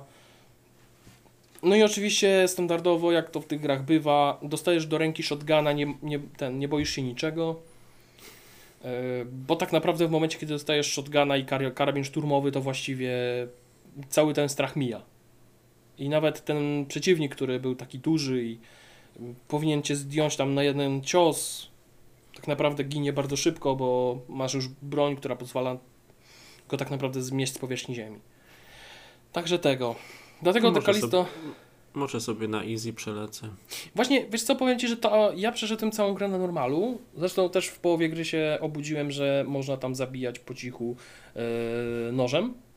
Mhm. Ja potem dopiero to odkryłem w momencie, kiedy musiałem dużo zabijać nożem w pewnym, w pewnym momencie. Ale motyw jest taki, że naprawdę spodziewałem się po Decalisto Protocol troszeczkę więcej i że faktycznie e, Striking Distance wyciągnie z tej gry trochę więcej. I to nie zmienia faktu, że to jest, że to jest jakaś tragiczna gra, tak? No i znowu wracamy do tego, że no niestety optymalizacja leżała e, na PC-tach i właściwie tak naprawdę, kurczę, ja też się zastanawiam, jakie może być DLC do tej gry. Bo jeżeli to będzie dalsza część historii, to przyznam się szczerze, że będę strasznie wkurzony. Eee, I ogólnie rzecz biorąc, ja na przykład tutaj widzę duże pole do popisu, jeżeli chodzi o The Callisto Protocol 2. Że jest wtedy szansa, że może ta gra będzie zdecydowanie lepsza, bo patrząc na marketingowy potencjał oraz na to pewnie ile osób wzięło się za tę grę, można stwierdzić, że spokojnie The Callisto Protocol 2 pewnie gdzieś jest tam z tyłu głowy w planach, w zależności od tego, jak to wszystko pójdzie dalej. Mm. No i cóż, no dlatego rozczarowanie, bo mimo wszystko jednak, mimo że pograłem trochę i nawet mi się podobało momentami i klimat miało miodny, tak ostatecznie, kurczę, spodziewałem się czegoś więcej. Najzwyczajniej w świecie. I tutaj podobny schemat, od razu też powiem o ostatniej grze, którą mam jak tutaj na liście rozczarowań. E, to jest Ghostwire Tokyo. I O, to mnie zaskoczyłeś. no niestety, bo to jest takie coś, to jest taka gra, która z jednej strony mi się podobała od, od, pod względem klimatu Tokio, pod względem tego jak wiesz, jakie są te historie poboczne. E, ogólnie właśnie te historie mieszkańców Tokio są super, ale historia w tej grze jest po prostu taka jaka jest. Ja mam wrażenie, że na początku to jest chyba bardzo podobny przypadek do The Callisto Protocol, gdzie pomysł jest bardzo fajny, ma całkiem duży potencjał, ale koniec końców nie wiadomo jak się za to zabrać y, od strony po prostu opowiadania historii. I nie tylko mówię tutaj o fabule i o scenariuszu, tylko mówię też o sposobach. Po prostu czegoś zabrakło i to było widać też w drugiej połowie tak naprawdę gry, gdzie właściwie dowiadujesz się coraz, niby zastanawiasz się, wiesz, że odkryjesz jakąś wielką tajemnicę, koniec końców, wiesz, ta, ta, ta tajemnica jest taka, jaka jest. No po prostu tak jakbyś tutaj coś pomijał, tak? Cały czas. Czegoś ci tutaj brakuje i nie wiesz tak naprawdę czego. Brakuje tego takiego sosu, no i oczywiście to widać po prostu, że e, gdyby Ghostwire Tokyo było grą liniową, to może byłoby lepiej, nie? Momentami. W sensie taką Mhm. liniową, nie, nie może liniową, taką stricte, tak? Tylko ja mówię tu bardziej o tym, żeby mniej stawiać na otwarty świat i wiesz, tam otwieranie tych bram, Takie szukanie kotów. Półotwarte lokacje, coś takiego. Tak, tak, tak, tak. Na przykład to świetnie to robiło The Evil Within 2, że miałeś lokacje, były one takie półotwarte, Mhm. miałeś zadania poboczne, yy, ale też były, były zadania główne, tak? Więc jakby to działało w ten sposób, to byłoby super. Natomiast ta gra na całym dystansie miałem wrażenie, że yy, czegoś jej brakuje. I mimo, że klimat mi bardzo pasował i wiele elementów mi po prostu leżało, to kurczę, jednak ostatecznie po przejściu tej gry, no, czułem takie małe rozczarowanie jednak, że mimo wszystko spodziewałem się czegoś zdecydowanie lepszego, bardziej angażującego yy, i zdecydowanie bardziej, no nie wiem, mieszającego w głowie. Ja zazwyczaj w przypadku takich, hor- takich może nie tyle co horrorów, bo Ghostwire Tokyo mimo wszystko tak ma jakieś takie małe zacięcie horrorowe, ale nie jest to taki horror w, w rozumieniu mocnych straszaków, chociaż kilka jest. Po prostu ja lubię też takie mm, gry, które zmuszają gracza do pomyślenia, co on właśnie zobaczył i jak to wszystko połączyć. A mam wrażenie, że Ghostwire Tokyo w pewnym momencie zbyt wiele mówi dosłownie, zamiast budować pewną tajemnicę, zachęcać gracza do odkrywania. Okej, jest tam dużo różnych y, notek, lorów i tak dalej, ale koniec końców średnio mało co z nich wynika. No i niestety, no kurczę, nie, no, no po prostu, po prostu trochę, trochę się zawiodłem i nie będę ukrywał. To też była taka jedna z tych gier, na które czekałem w tym roku bardzo, mm, bardzo niecierpliwie, no i niestety się sparzyłem. Także Mm, tyle. Patrzę na licznik i powiedzieliśmy już dużo o dobrych albo słabych grach, ale chyba czas przejść do mięska. No tak, to możesz zacząć już jakieś mięsko w takim wypadku. Bo ja już, ja już mówiłem, to teraz ty mów. Mięsko, czyli goty. Ale nie będziemy mówić od razu, znaczy wiadomo, Znaczy, a, a właśnie widzisz, to tak niekoniecznie, ale dobra, no zacznij od, od końca. Zaczynamy od końca, to będziemy mówić o, o tych grach, które tak od końca. od, mamy taką, każdy sobie przygotował taką piątkę gier No taką listę roku. małą, tak.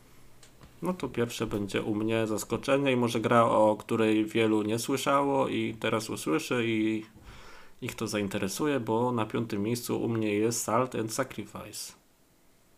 Czyli tytuł, który pewnie ci niewiele mówi. Tak. No właśnie, żeby, żeby tutaj, yy, żeby właśnie tutaj trochę, trochę mm, zaskoczyć Ciebie też, ale jeżeli Wam się, jeżeli się zastanawiacie, tak jak ja przez chwilę, ej, ale ta gra chyba się już pojawiła, nie, nie, nie, nie, nie. Gra się nazywała Salt and, and the Sanctuary, Tak, i pojawiła się w 2016 Salt and Sanctuary, tak. a and Sacrifice jest długo oczekiwaną kontynuacją, Mm. rozwinięciem pomysłów tamtej gry. No właśnie, to jest tak jakby, to jest tak jak y, mamy, nie wiem, Demon Souls, no to to jest Dark Souls, no. No, Powiedzmy, no. coś takiego, no bo to nie jest taka kontynuacja na zasadzie, że było Dark Souls i Dark Souls 2, tylko bardziej właśnie na zasadzie, że to jest to samo, ale inaczej rozwinięte mocno pod różnymi względami. A generalnie gra jest taką dwuwymiarową metroidvanią, takim souls-like'iem, z elementami RPGa, z walkami z bossami. I o ile w pierwszej części to była jedna duża mapa w 2D podzielona, taka jak w Dark Souls pierwszym właśnie, to teraz tutaj mamy pięć głównych lokacji. Tak jakby ktoś podzielił powiedzmy kilka głównych lokacji z Elden Ring, wrzucił je do 2D i każdą można odwiedzić z huba osobno. To mniej więcej taka jest konstrukcja świata tutaj. Mhm. No ale jako, że Salt and Sanctuary przeszedłem od premiery na wszystkim, na czym się dało i to nie jeden raz, to bardzo czekałem na drugą część. Można tak powiedzieć, że to druga część w sumie. Mhm. I kurczę, okazało się, że ta gra nawet nie tyle spełniła oczekiwania, co przewyższyła je. Jak byście chcieli dowiedzieć się więcej, no to na gramie jest recenzja z oceną 9 na 10, w której napisałem, że to jest druga zaraz po Elden Ring najlepsza gra tego roku. Tylko, że to było w maju. A od maja trochę inne gier też wyszło, więc ostatecznie Salt and Sacrifice na piątym miejscu u mnie. No cóż. No dobra, to ja u mnie na piątym miejscu i tutaj może być dla niektórych osób duże zaskoczenie. Dla, Eee, dla mnie było, bo ja wiem. no właśnie, Rainbow Six Extraction. Ja... I, I tutaj ktoś powie, ej, Ale to, ale Ale- to jest z tego roku? tak, to jest z tego roku, bo to się pojawiło w styczniu. No, To się pojawiło w styczniu. I ja ogólnie, ja mam takie wrażenie, że wszyscy o tej grze zapomnieli nawet. To jest chyba problem przy plebiscytach z grami, które pojawiły się w styczniu, w lutym. właśnie. Powiem więcej, nawet jak jakaś gra pojawiła się w grudniu i nie była w The Game Awards na przykład, to też ma problem. Pozdrawiamy Cyberpunka. Tak. Ale koniec końców. Yy, Rainbow Six Extraction. Dlaczego? Dlatego, że tak naprawdę Ubisoft dokonało tego, czego bardzo chciałem w tej serii, czyli stworzyło moduł kooperacyjny yy, z bohaterami z Rainbow Sixa, tego Siege'a, tego, tego nowego. To może powiedzieć, że to jest nowe otwarcie w świecie Rainbow Six.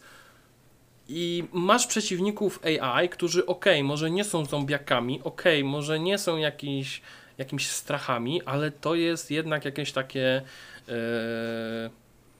skażenie, e, to są jakieś tam obce formy życia, coś w tym stylu. I przyznam się zupełnie szczerze, że mało jest gier kooperacyjnych w tym roku, nie licząc Dark Tide'a, które sprawiły mi tyle frajdy, nie tyle z samego strzelania, bo akurat w Rainbow Six Siege i Extraction to strzelanie jest naprawdę fajne i e, zawsze ten model strzelania mi się bardzo podobał.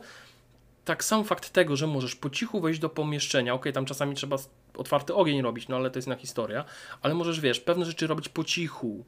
E, nie masz tej presji mm, takiej, wiesz, ze strony innych graczy, tak? Możesz sobie na spokojnie z innymi usiąść i najlepszym przykładem tego było to, jak graliśmy w sobie w trójkę, tutaj mógłbym po... No, mamy shoutouty dzisiaj, więc ja tutaj pozdrawiam Pawła i Kiko, z którymi sobie graliśmy i ogólnie rzecz biorąc Paweł jest osobą, która nie lubi gier takich strasznych, tak? Takich, w których jest gęsto, bo też graliśmy kiedyś w Back, Back 4 Blood i po tym jak graliśmy w Back 4 Blood powiedział, nigdy z wami w to już nie gram. No to tutaj no, mam wrażenie, że nawet się dobrze bawił. I nie dlatego, że my tam wchodziliśmy w dwóch i czyściliśmy wszystkie pomieszczenia. Tak jak wiesz, tak taktycznie, nie? Żeby było na spokojnie. Tylko po prostu ta gra ma zupełnie inny klimat, bo masz takie podejście właśnie taktyczne do y, zagrożenia innymi formami życia. I ogólnie ten siege'owy charakter, który tam wiesz w tej grze jest, czyli tam wiesz, y, ustawianie ścianek, rozwalanie tych ścianek, tak, żeby żeby przeciwników wyłapać, bo tam zresztą jest ten taki fajny, e, każdy karabin ma ten taki filtr UV, który wskazuje ci, gdzie jest przeciwnik, tak? I strzelasz mu headshota przez ścianę, nie? I mówisz, wow, to tak można? I wiesz, i to jest ogólnie ta gra, znaczy ta formuła Rainbow Six Siege wprowadzona właśnie w kooperacyjną strzelankę mm, tego typu sprawdza się niesamowicie. I jeżeli teraz ta gra jest naprawdę za grosze do zostania gdzieś tam powiedzmy w elektromarketach czy innych miejscach.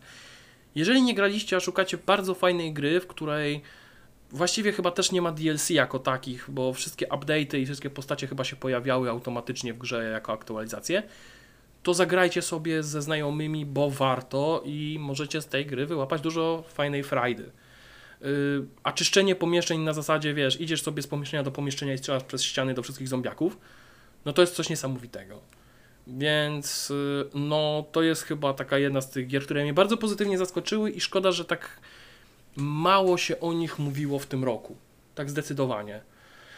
Yy, no i chyba tyle na temat Rainbow Six Extraction ode mnie. Więc Ja możemy lecieć dalej. so, ja bym pograł sobie w Rainbow Six Vegas 3. A to też, tak. Ja, znaczy ja, ja ogólnie jestem. Yy, ja ogólnie jestem fanem tego, żeby ktoś wpadł na pomysł, aby w formule, znaczy z bohaterami Rainbow Sixa aktualnymi, stworzyć fabularną grę, taką właśnie w stylu Rainbow Six Vegas. Bo ja myślę, że właśnie. jest ku temu fajny potencjał, żeby to wykorzystać. Tym bardziej, że, ten, że to uniwersum Rainbow Six Siege jest naprawdę fajne i ono jest fajnie budowane. I jak pamiętamy, wszyscy, wszyscy tam mówili, że Rainbow Six Siege jest troszeczkę niewypałem, jeżeli chodzi o ten po premierze. Tak kurczę, tą, ten świat nadal się trzyma, jest lubiany przez graczy. Yy, W grę można grać tak naprawdę w systemie free to play i, i mm, właściwie też czasami są promocje typu yy, Complete Edition No. tam za 60 zł ze wszystkimi Tak, bohaterami. Albo jakieś darmowe weekendy, coś takiego. Tak, więc ogólnie, o, no i jeszcze na przykład są różne dodatki na Twitchu, jeżeli ktoś ma Twitch Prime. E, Znaczy Prime Gaming tak naprawdę, to możesz sobie jeszcze jakieś dodatki zgarnąć do tej gry, więc ja sobie cały czas te pakiety zbieram i w pewnym momencie pewnie otworzę je wszystkie, jak już sobie jeszcze raz wrócę do gry. Ale ogólnie rzecz biorąc, no można powiedzieć, że dla mnie właśnie tak Rainbow Six Extraction trochę też przywrócił miłość do Rainbow Six Siege, bo po, potem pamiętam, że sobie też trochę pograłem po, po premierze i również bawiłem się całkiem fajnie, znaczy po premierze mm, Extraction bawiłem się też fajnie w Mhm. Siege'u, więc ogólnie rzecz biorąc to jest taka jedna z tych gier, które uważam, że kurczę, no przeszły trochę mam wrażenie niezauważenie, ale to też jest prawdopodobnie wina e, faktu, że dużo kooperacyjnych shooterów w ostatnich latach się pojawiło. Y, Plus po prostu mam takie wrażenie, że jednak mm, Extraction tę promocję miało dość skąpą. I mało o tej grze się w ogóle mówiło. Więc y, no cóż. Ogólnie jeżeli, jeżeli szukacie takiej gierki, powiedzmy, żeby w święta pozgrać ze znajomymi, to Extraction jest jak najbardziej idealnym wyborem, bo nawet mówię, aktualnie chyba jest za grosze dostępny w sklepach, więc y, warto sobie zerknąć. Tym bardziej, że chyba nadal jest w Game Passie, musiałbym sprawdzić, ale chyba nadal jest w Game Passie. A jak nie jest, to pewnie niedługo będzie w PS Plusie, bo się nowe gry Ubisoftu tam pojawiają. Tak, na przykład Ghost Recon Break, Breakpoint, o którym wcześniej mówiłem, w które teraz się zagrywam jak głupi i właściwie można powiedzieć, że wreszcie czuję, że ta gra jest tym, czym chciałbym, żeby była.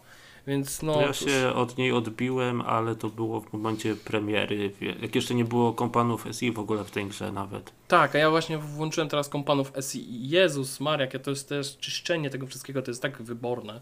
Okej, mi nadal... tego brakowało, bo mi się w Wildlands dobrze grało przez to właśnie, dzięki Znaczy, temu. nadal uważam, że tam jest duże pole do popisu, aby tych, e, aby dać e, więcej możliwości zarządzania tym e, SI, ale Mhm. motyw jest taki, że i tak z tym, co jest, jest ok. No to Więc plus no właśnie, m, w Ghost Recon Breakpoint również był event e, z bohaterami z Rainbow Sixa, także to też jest taka ciekawostka. I też możesz mieć po prostu kompanów z Rainbow Sixa, tak? Mhm. Także, także to też jest taka ciekawostka, jeżeli ktoś chciałby mieć dodatkową motywację do grania w Ghost Recona. Ja tak sobie myślę, jakbyśmy udźwiękowili podcast na przyszły rok i robili podsumowanie za rok i byłoby takie, wiesz, miejsce czwarte.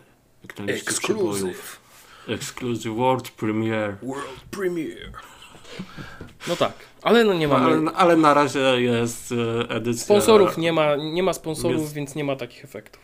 Bieda Edition. Bieda czwarte Edition. Miejsce, czwarte miejsce Gran Turismo 7 u mnie.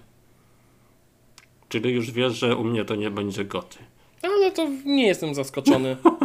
W sensie, wiesz co, ja, znaczy ja ogólnie jeszcze to pewnie o tym, po, o tym powiem później, ale ja jestem w stanie dlaczego. zrozumieć, dlaczego, dlaczego dla niektórych Gran Turismo nie jest goty, Yy, bo jestem w stanie zrozumieć to, że prawdopodobnie spodziewali się zdecydowanie więcej po aktualizacjach.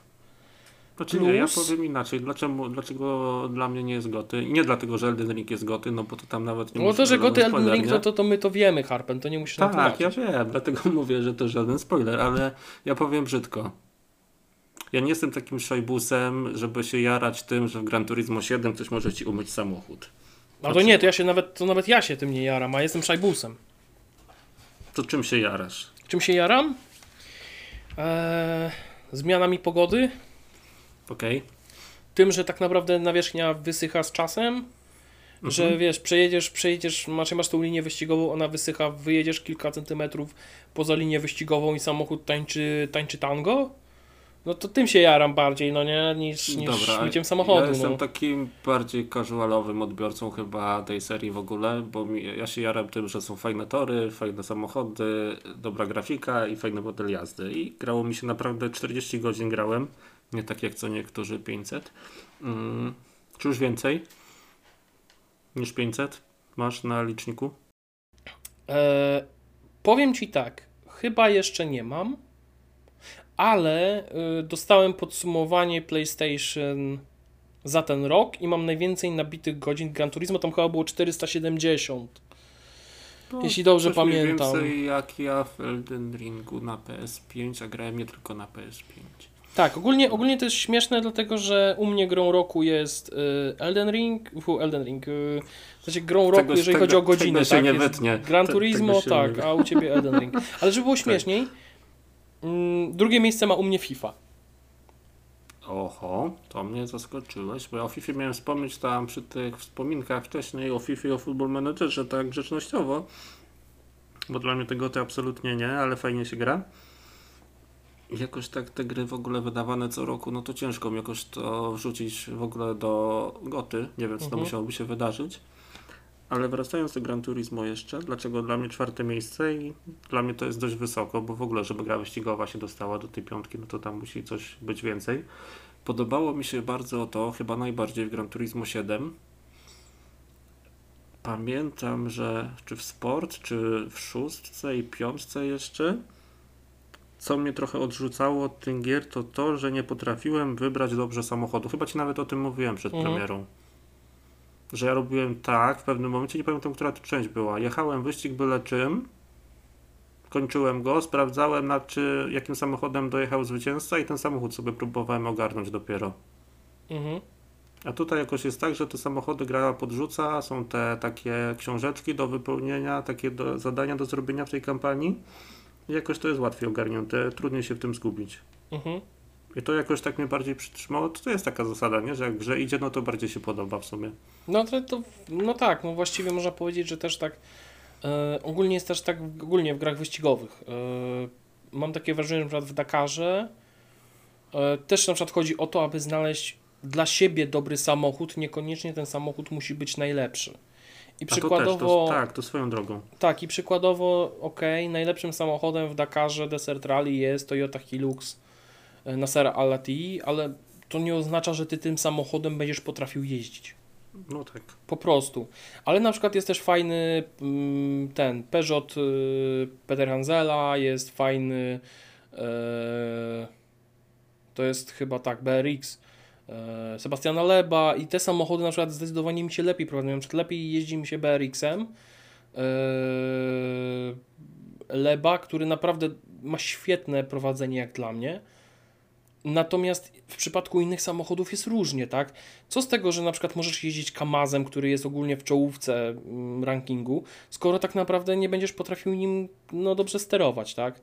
No to jest prosta zasada i tak samo jest w przypadku Gran Turismo, chociaż w Gran Turismo ja mam takie też wrażenie, ale to już też o tym powiem, o tym powiem później.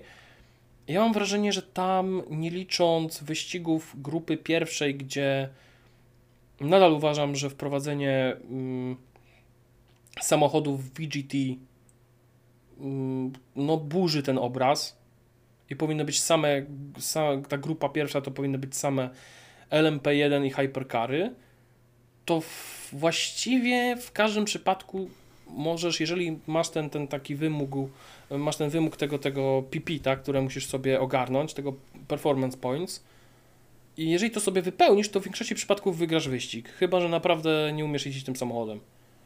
To, to, jest, to jest właśnie fajne, że tak naprawdę której broni nie wybierzesz, to i tak bierzesz pod siebie. Mhm. A nie, że jest jakiś jeden samochód, chociaż oczywiście w multiplayerze to już zupełnie inaczej, już co, zupełnie inne ma znaczenie. Natomiast w takich wyścigach z SI, no głównie bawisz się tym po prostu, co ci leży. I w jakiś tam sposób zazwyczaj wygrasz, nie? No tak. No. Czyli tak, to było czwarte miejsce, tak? Tak, to było czwarte miejsce. Nie załapało się na podium, sorry. No to u mnie czwarte miejsce mm, Sniper Elite 5. Yy, I tutaj yy, kurczę, to, to jest taka gra, która jedni mówią, że to jest najlepsza gra z serii, inni mówią, że to jest gra, która yy, ogólnie praktycznie jeżeli chodzi o czwórkę, to wprowadza mało zmian i że ogólnie ta gra jest No właśnie zepsuta. miałem pytać, bo to kolejna część i czy jest, bardzo się różni od poprzedniej. Właśnie wiesz co, jeżeli chodzi o takie założenia swoje, to się różni niewiele. Ale przyznam Mhm. się zupełnie szczerze, że mm, zdecydowanie, bo tak sobie jeszcze wcześniej pograłem w Sniper Elite 4 i przyznam się, że zdecydowanie lepiej grało mi się w piątkę, po prostu te usprawnienia na przykład w strzelaniu, w tym jak są skonstruowane misje, y, sam fakt tego jak wygląda graficznie ta gra, tak? sprawiają, że po prostu chce się w Sniper Elite 5 grać.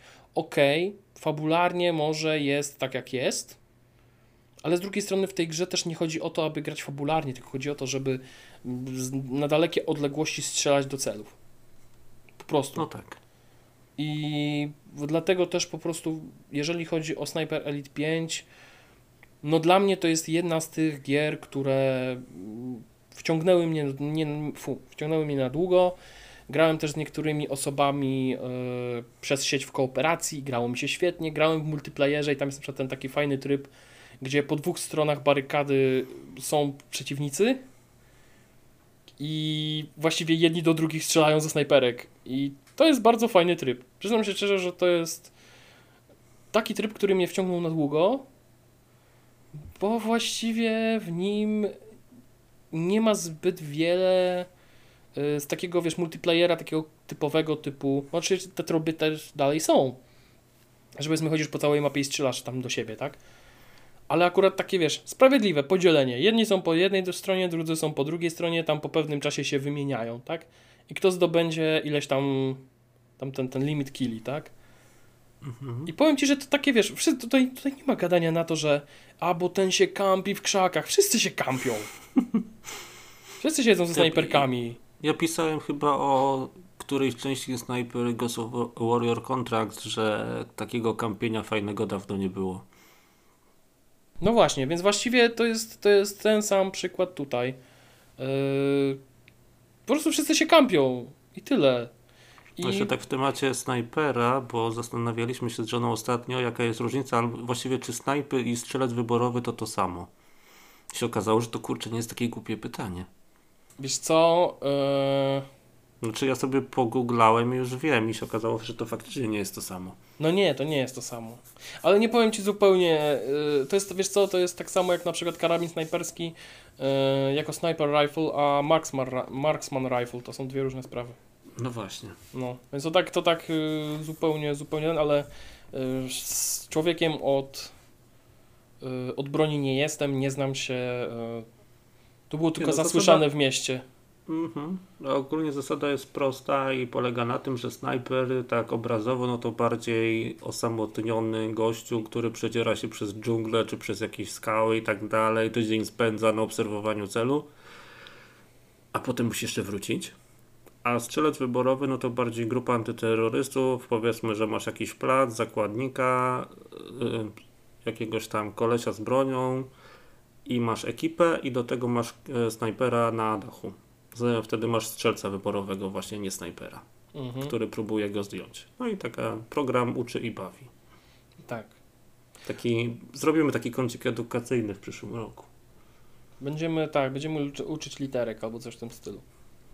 Tak. Dobra, to teraz ja tak odwrotnie. mm, Trzecie miejsce Metal Hellsinger.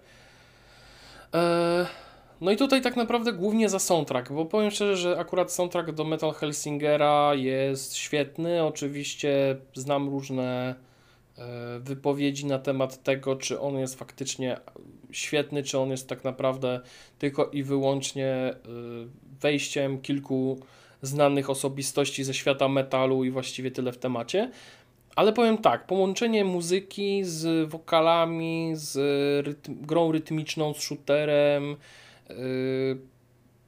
no sprawia, że ta gra, no kurczę, grało mi się w to wybornie i nawet fakt, że przechodziłem grę dwa razy, raz na Xboxie, raz na PlayStation i trzeci raz na potrzeby longplayu, który możecie znaleźć na YouTubie, to za każdym razem bawiłem się tak samo dobrze. Bardziej short playu. Znaczy short play, wiesz co, powiem Ci, że ja i tak byłem zaskoczony, bo przy pierwszym przelocie zajęło mi to łącznie jakieś, o Jezus, żeby nie skłamać, 4 godziny.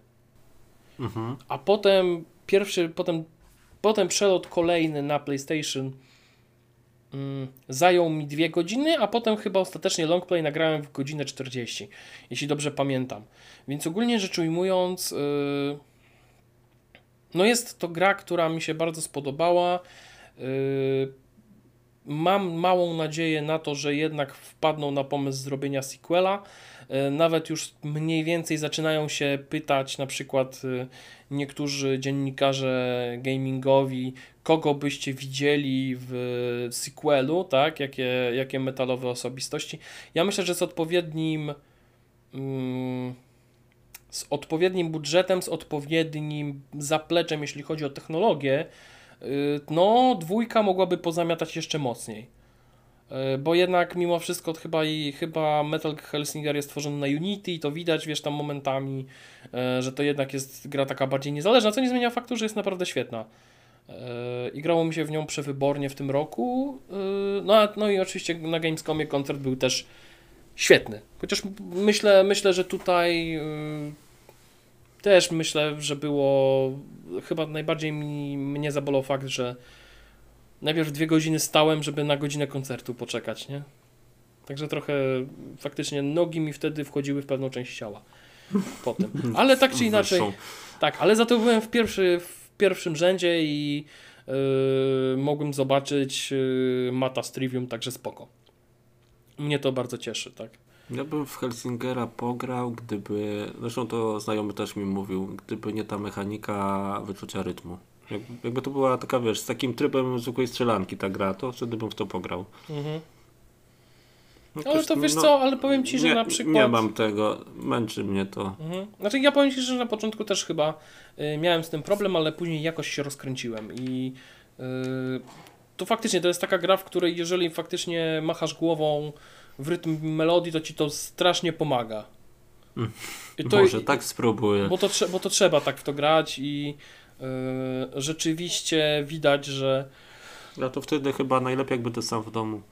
Tak, ale na przykład też widziałem już na YouTubie, niektórzy, niektórzy już y, zaczęli e, wklejać, bo tam jest taka modyw- znaczy jest takie narzędzie do wstawiania własnych utworów e, i na przykład już ktoś tam powrzucał e, jakieś takie inne piosenki, niekoniecznie metalowe, także to też, jeżeli jesteście na YouTubie tam gdzieś, to możecie znaleźć kilka dodatkowych rzeczy.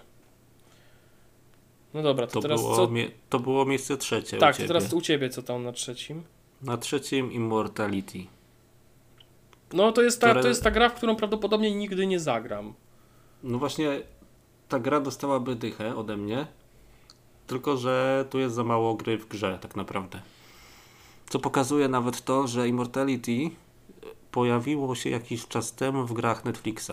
Więc Mhm. jeśli macie Netflixa i możecie sobie odpalić na iPadzie, albo na jakimś innym tablecie, albo na telefonie, nawet chociaż na telefonie trochę za mały ekran, to bardzo polecam. To jest jedna z tych gier, o których tak naprawdę ciężko powiedzieć cokolwiek, żeby nie było spoilerów. Zresztą nawet Mhm. w recenzji na gramie możecie zobaczyć, że tych spoilerów, tych oznaczeń jest całkiem sporo. Bo tutaj ciężko cokolwiek powiedzieć właśnie tak. Można krążyć i mówić, że to kapitalne przeżycie, niezapomniane doświadczenie, że świetna intryga i tak dalej. To ja powiem tylko tyle, że gra jest skonstruowana w ten sposób, że tak naprawdę całość polega na oglądaniu krótkich fragmentów filmów różnych, które potem zaczynają się w coś tam łączyć. I tu jest taka fajna mechanika, że włączając jeden film, zaznaczasz sobie taki, taką ikonką oka, na przykład twarz postaci, albo jakiś obiekt otoczenia, albo coś takiego. I z automatu, jeżeli jest w bazie, gra ci wyszukuje kolejny film z udziałem tej postaci, albo właśnie jeżeli klikniesz na przykład na jabłko, to gra ci znajdzie kolejny film, w którym też jest jabłko. Mhm. I całość trwa około 10 godzin. I pamiętam, że to mnie tak wciągnęło, to było takie ciekawe, intrygujące. To trochę było coś, czego ci brakowało w Ghostwire Tokyo, że ta gra tak ryła banie w pewnym momencie coraz Mhm. bardziej. O co tu w ogóle chodzi, co tu się dzieje, co ja oglądam. Bo to jest, aha, żeby była jasność, to jest gra 18+, bo tam jest trochę filmów takich, że tak powiem, no, dla dorosłych. Disturbing, disturbing bym powiedział. Tak. Znaczy, Ale to, są- to, ale to jest, ale powiem Ci, że to jest, y, bo to też trzeba pamiętać o tym, że to jest gra twórców y, y, Mm, Telling Herstory Lies. i Telling Tak, i Her Lies, Stories, tak. tak. Mhm. Her Story pamiętam, że grałem y, i też w pewnym momencie już przestałem po prostu tak, o ile to jest, ca całość jest bardzo ciekawa y, i tak samo Telling Lies jest bardzo ciekawe, Mhm. to przyznam się, że akurat te gry o wiele więcej frajdy mi sprawiają, jak oglądam po prostu wszystko. I tak samo było chyba w Immortality. Znaczy, Immortality można by obejrzeć, ale tu Mhm. jest właśnie fajne to, że samemu sobie te filmy szukasz, tych filmów i Ja mam wrażenie, że tu Masz- jest nawet to chyba trochę bardziej ułatwione, bo w przypadku chyba Her Story i e, Telling ta Lies tam jest, więcej, chodzi- e, więcej interakcji, nie? Tam jest więcej, tak, więcej robienia prawda. pewnych Mhm. kwestii. Tutaj to jest banalnie zrobione, A to chociaż jest po prostu klikanie i sprawdzanie, no. żeby skończyć, żeby dojść do napisów końcowych, no bez spoilerów powiem tak, trzeba się postarać, trzeba trochę więcej pomyśleć. Mhm. No ale, ale I nie to... są- Mhm. I to nie są jakieś zagadki logiczne, coś takiego, no po prostu trzeba ogarnąć jak to zrobić. Albo mieć szczęście i przypadkiem. Ja przyznam szczerze, że nie wiedziałem co zrobić. Miałem już tych filmów naprawdę dużo. Sprawdziłem ile jest ich w bazie sobie gdzieś tam na stronie Mhm. i nie wiedziałem. No musiałem sobie na YouTube wejść i zobaczyć, no bo kurczę, termin gonił, a Mhm. trzeba było grę skończyć. I nie wpadłem na to, co trzeba zrobić, żeby zobaczyć finał. No tak czy inaczej, no to jest taka kolejna gra, która... Znaczy ja bym powiedział, że to jest właśnie akurat te gry, mm, to jest takie trochę podejście artystyczne, taki trochę więcej sztuki w temacie i faktycznie nie każdego może to rajcować, albo może rajcować w konkretny sposób, tak jak ja właśnie mówię. Ja, Ja bym trochę to oglądać. powiedział, ja bym trochę powiedział tak, jakby Kojima tworzył gry przygodowe, to by było coś takiego. No, fair point.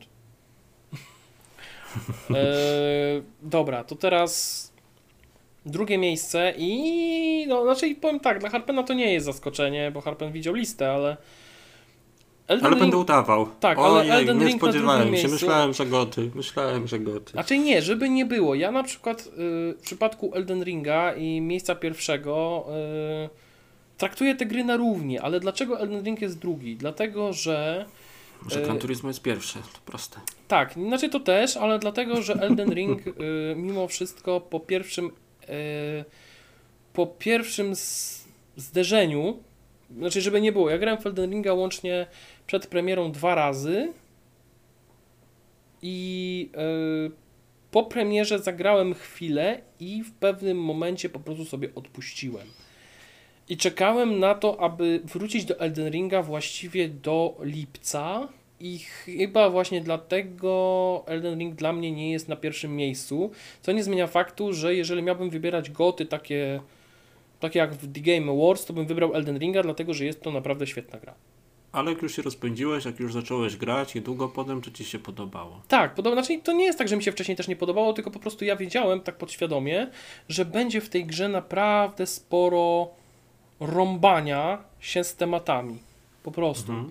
że trzeba będzie ten świat troszeczkę mm, pozwiedzać, trzeba będzie trochę no, no zgony to zgony, zgony to jest najmniejszy problem, bardziej chodzi o eksplorację, poznawanie świata.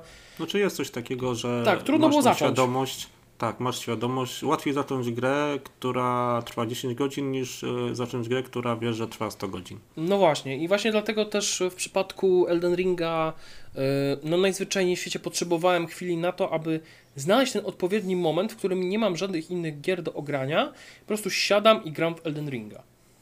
I go robię. Mhm. I go zrobiłem. Y, I naprawdę nie ukrywam, że mm, po zakończeniu Elden Ringa powiedziałem sobie wprost, no, to jest dla Śmieję- mnie goty. Nie, ja się śmieję pod nosem, bo powiedziałeś, że zrobiłeś Elden Ringa, a mi się przypomniał ten mem z tym królikiem, który mówi zrobiliśmy. Znaczy tak, bo tutaj też trzeba pamiętać o tym, że Harpen z ostatnim bossem, znaczy z dwoma ostatnimi bossami mi pomagał. E, Bo już Tak, po prostu miałem tak- dość. Ale to nawet nie dlatego, że miałem dość walk, w sensie miałem dość. Yy, Jest czasem coś takiego, że po prostu po takim czasie, kilkudziesięciu godzin, w końcu chce się tą nagrodę po prostu przejść grę.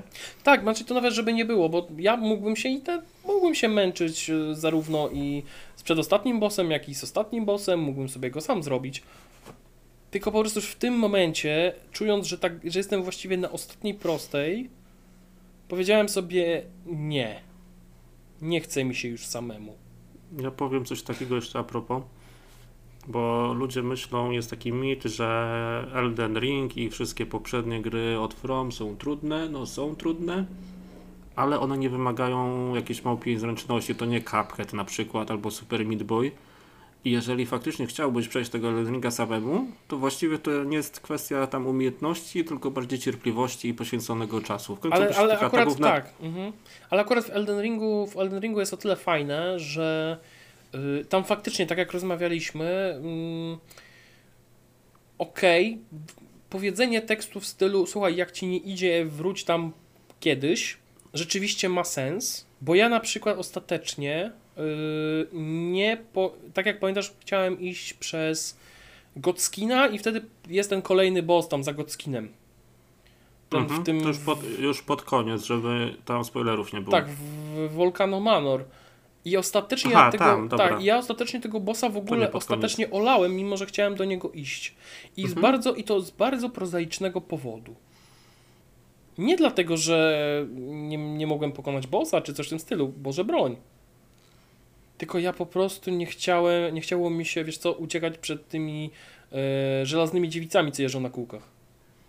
Czy my mówiliśmy na podcaście, czy rozmawialiśmy prywatnie, ale był taki pomysł, nadal jest, żeby zrobić jeszcze jeden osobny odcinek o Elden Ring? Tak, znaczy ogólnie- ja, ja się śmiałem, że to byłby Director's Cut, który by trwał 5 Tak. godzin.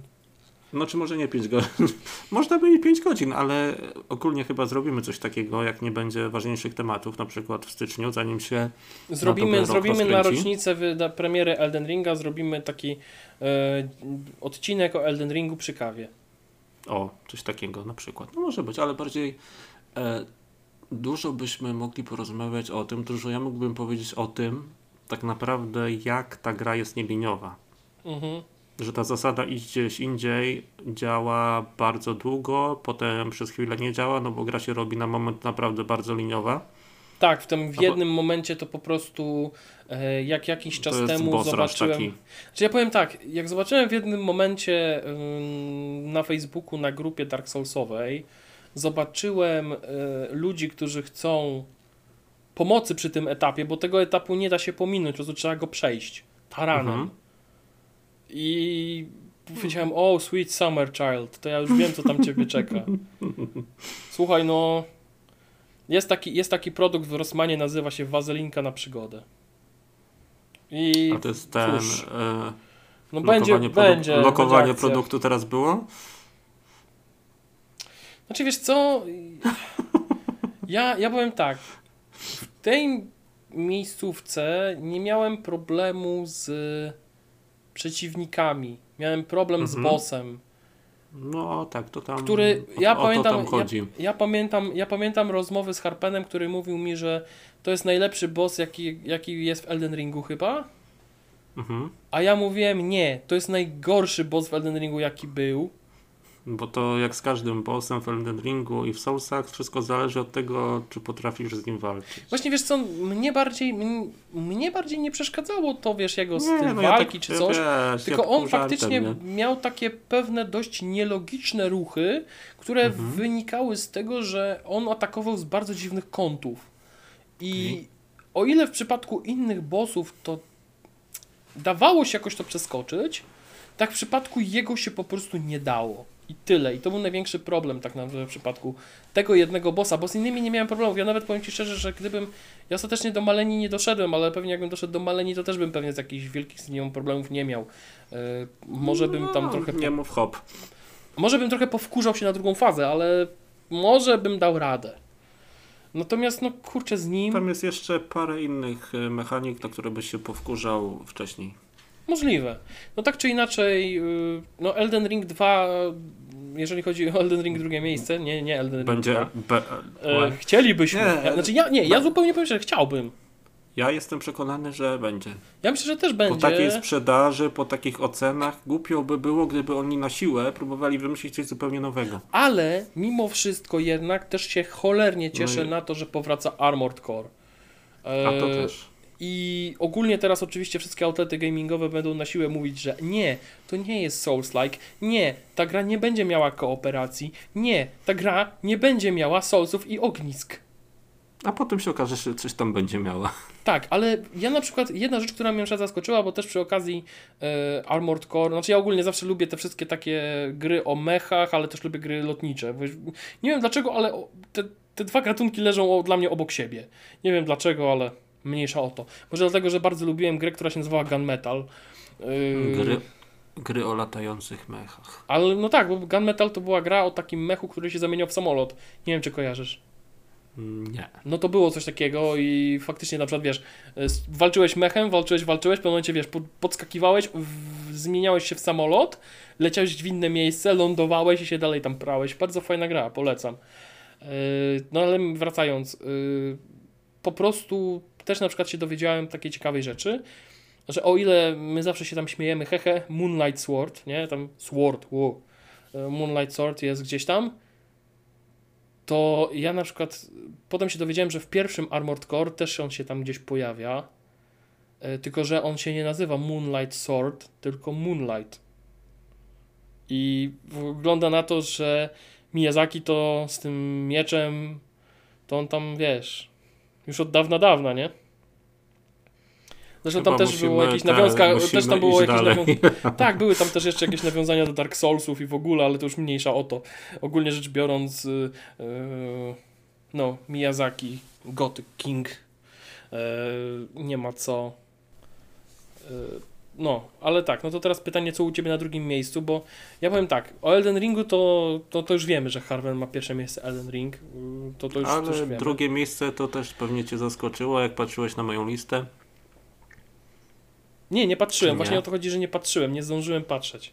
A, a może specjalnie, żebyś był zaskoczony. Nawet nie wiem, czy wiesz, że taka gra w tym roku wyszła. No ciekawe. Gra, gra się nazywa As Dusk Falls. I Wiesz Jest co, wiem, znaczy ja, ja wiem, ja wiem, że wyszła, ale przyznam się że mi też spadł, tak zniknęła z radaru, ale to dlatego, że ja nie jestem fanem tego typu gier. Ja... Ja jestem, znaczy ja jestem fanem ogólnie w grach inaczej. Powiem tak, jeżeli chodzi o gry, to ja w grach jestem fanem dobrego gameplayu.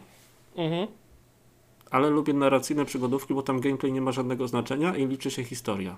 Mhm, A że bardzo lubię czytać książki, bardzo lubię historie, takie proste historie o ludziach, którzy znaleźli się w trudnym położeniu. mhm. I to jest właśnie gra dla osób, które lubią takie klimaty. Okej. Przy- Jak przy Immortality nie będę mówił za wiele, właściwie nie powiem nic prawie. Poza tym właśnie, że no, głównie liczą się decyzje. Jedyne, co może odrzucić ludzi od tej gry tak naprawdę, to jest oprawa graficzna. Więc jeżeli ktoś się zajarał samą ideą, samym tematem i w ogóle tym, że prawie goty, to polecam najpierw sobie obejrzeć przynajmniej tam z 10 pierwszych minut albo jakiś trailer na YouTubie, Mhm. bo tutaj grafika jest zrobiona w taki sposób, że na prawdziwych aktorów jest nałożony jakiś filtr Mhm. i zamiast klasycznych animacji to jest tak jakby to poklatkowe zrobione, tak jak wiesz, jakbyś Wiem, wiem, wiem o co chodzi. Tak, bo ona ma Jakby- taki specyficzny, specyficzny Tak, taki ten. te klatki przeskakiwały co 3 sekundy, jakby gra nie Mhm. działała płynnie, tak. I to jest trochę specyficzne. Nie, chcę, nie lubię tego sformułowania, ale powiem w ten sposób, można się do tego przyzwyczaić. Mhm. Jak się człowiek do tego przyzwyczai, to naprawdę grę odbiera się bardzo dobrze. A samo podejmowanie decyzji, właściwie to można o każdej narracyjnej przygodówce powiedzieć dobrej, ale tutaj naprawdę, no, czasem siedzi się, patrzy się na te wybory i siedzi się jeszcze i jeszcze i się myśli, kurczę, no ciężko te decyzje podjąć, co tam zrobić. Znaczy ja ogólnie mam takie wrażenie, mm, że właśnie to jest. Ja wiem, że może to nie jest jakieś takie dobre sformułowanie, ale to jest taka idealna gra do Game Passa i ja mam wrażenie, że właśnie dla takich gier Game Pass został stworzony. I ona jest w Game Passie. Tak, Więcej właśnie o to mi chodzi. Yy, bo to jest taka gra, która ja myślę, że dla wielu osób yy, nie jest tytułem, który by pewnie kupili, wiesz, jeżeli ktoś nie jest wielkim fanem przygodówek, czy tam też takich filmówek, Ale bo ja jestem fanem, ale też bym jej nie kupił, po prostu z ciekawości sobie w Game Passie sprawdziłem Mhm. i nawet nie wiem kiedy 10 godzin minęło. Bo właściwie, jeżeli ktoś tak na, przykład- na przykład sobie spojrzy na e, MS Store czy na, na PlayStation Store, to takich gier ala filmowych y, jest dużo. Tych, tych filmowych, filmowych y, produkcji jest naprawdę sporo, czy tam na, nawet takich przygodówek trochę poklatkowych, czy tego typu spraw. Jest tego trochę i Tak, powiem, ale że one powstają tego jakieś stale. Tak, ale wyłapać z tego jakieś perełki, no to już jest naprawdę ciężko. No Trzeba ja po prostu pamiętam, ja pamiętam swego czasu, jak byłem taki trochę zajarany The Late Shift. Mhm. swego czasu. I ostatecznie wyszło, że ta gra wyszła tak średnio na jeża. Yy, jeszcze jest Erika, chociażby, A, podobno jest spoko. tak. Tylko, że Erika jest bardzo krótka, nie? Tak, To znaczy to są produkcje, było które są półtora- krótkie, tak. Półtorej godziny, coś takiego. Mhm. Ale to wszystko, o, czym mówimy, to są też idealne gry, nie nawet tyle do Game Passa, tylko na Netflixa. Mhm. No właściwie kto pamięta, kto pamięta ten specjalny odcinek yy, yy, Black Mirrora, no to jest właściwie ten sam, ten sam case, no. No tak. Wybierasz ścieżkę i jedziesz dalej, nie? A jeszcze w temacie As Dusk, Falls, y, to tam można doprowadzić.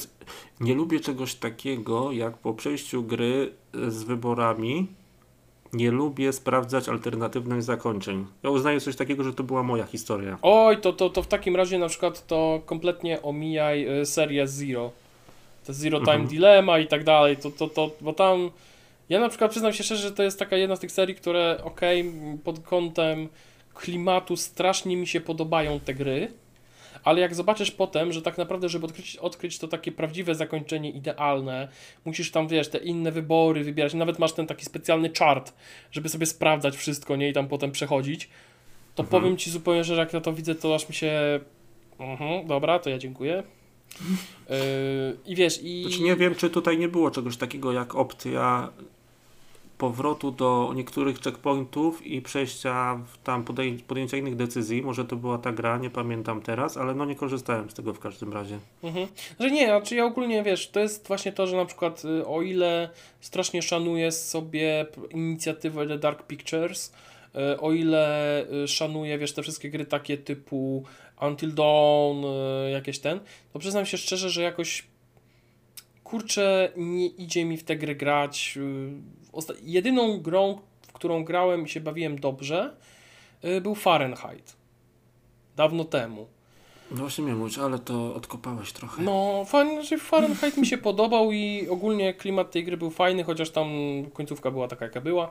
Natomiast koniec końców, yy, no mówię, te gry, czy tam to Quantic Dream, czy to Supermassive, Właśnie a propos Supermassive jeszcze, bo mam tutaj, patrzę na tą swoją listę, grało mi się dobrze, to jeszcze na tej liście jest tego roku The Quarry. no właśnie chciałem powiedzieć, The Quarry pewnie jeszcze, bo ty mówiłeś, Mhm. że dobrze ci się grało. Tak, fajnie E. było, ale no na pewno nie na tyle, żeby... Właśnie to jest, ja na przykład, wiesz, na przykład to jest jedna z tych rzeczy, które uważam, że yy, Supermassive zrobiło The Quarry i zrobiło to dobrze, ale średnio to wyszło w przypadku The Dark Pictures. To jest fakt, że yy, te gry były takie, jakie były. One, one były krótkie, ale przyznam się, kurczę, zupełnie szczerze, że mam wrażenie, że jakby tam zabrakło pewnej jakości. I to było widać w przypadku tego ostatniego The Devil in Me.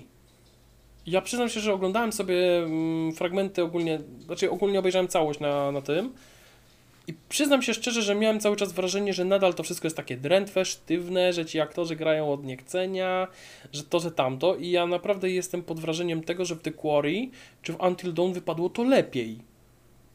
Ja... No to tak jest, że do średniego scenariusza gra się średnio, nie? Tak, bo o ile, znaczy nie, wiesz, no nawet jeżeli coś się zapowiada niesamowicie, to koniec końców wypada to tak średnio, jak potem, wiesz, przychodzisz, bo nawet ten Zwol, który jest w The Devil in Me, ja przyznam się szczerze, że naj, to jest chyba najbardziej apatyczny morderca w horrorach ever. Ja kompletnie, ja, ja nie wiem, kompletnie nawet, wiesz co, nie powoduje jakiegoś wielkiego strachu. Dlatego mnie dziwi to, że wszystkie właściwie moce przerobowe w Supermassii poszły na The Quarry. Nie, no właśnie, że idą na The Dark Pictures, które dostanie przecież drugi sezon, kolejne gry. I znowu mamy to samo, że mamy, y, będzie fajny, y, potencjalnie fajny setting, bo to jest na zasadzie, hej dzieci, chcielibyście zagrać w coś w kosmosie? No tak, kolejna, kolejna część The Dark Pictures również będzie w kosmosie.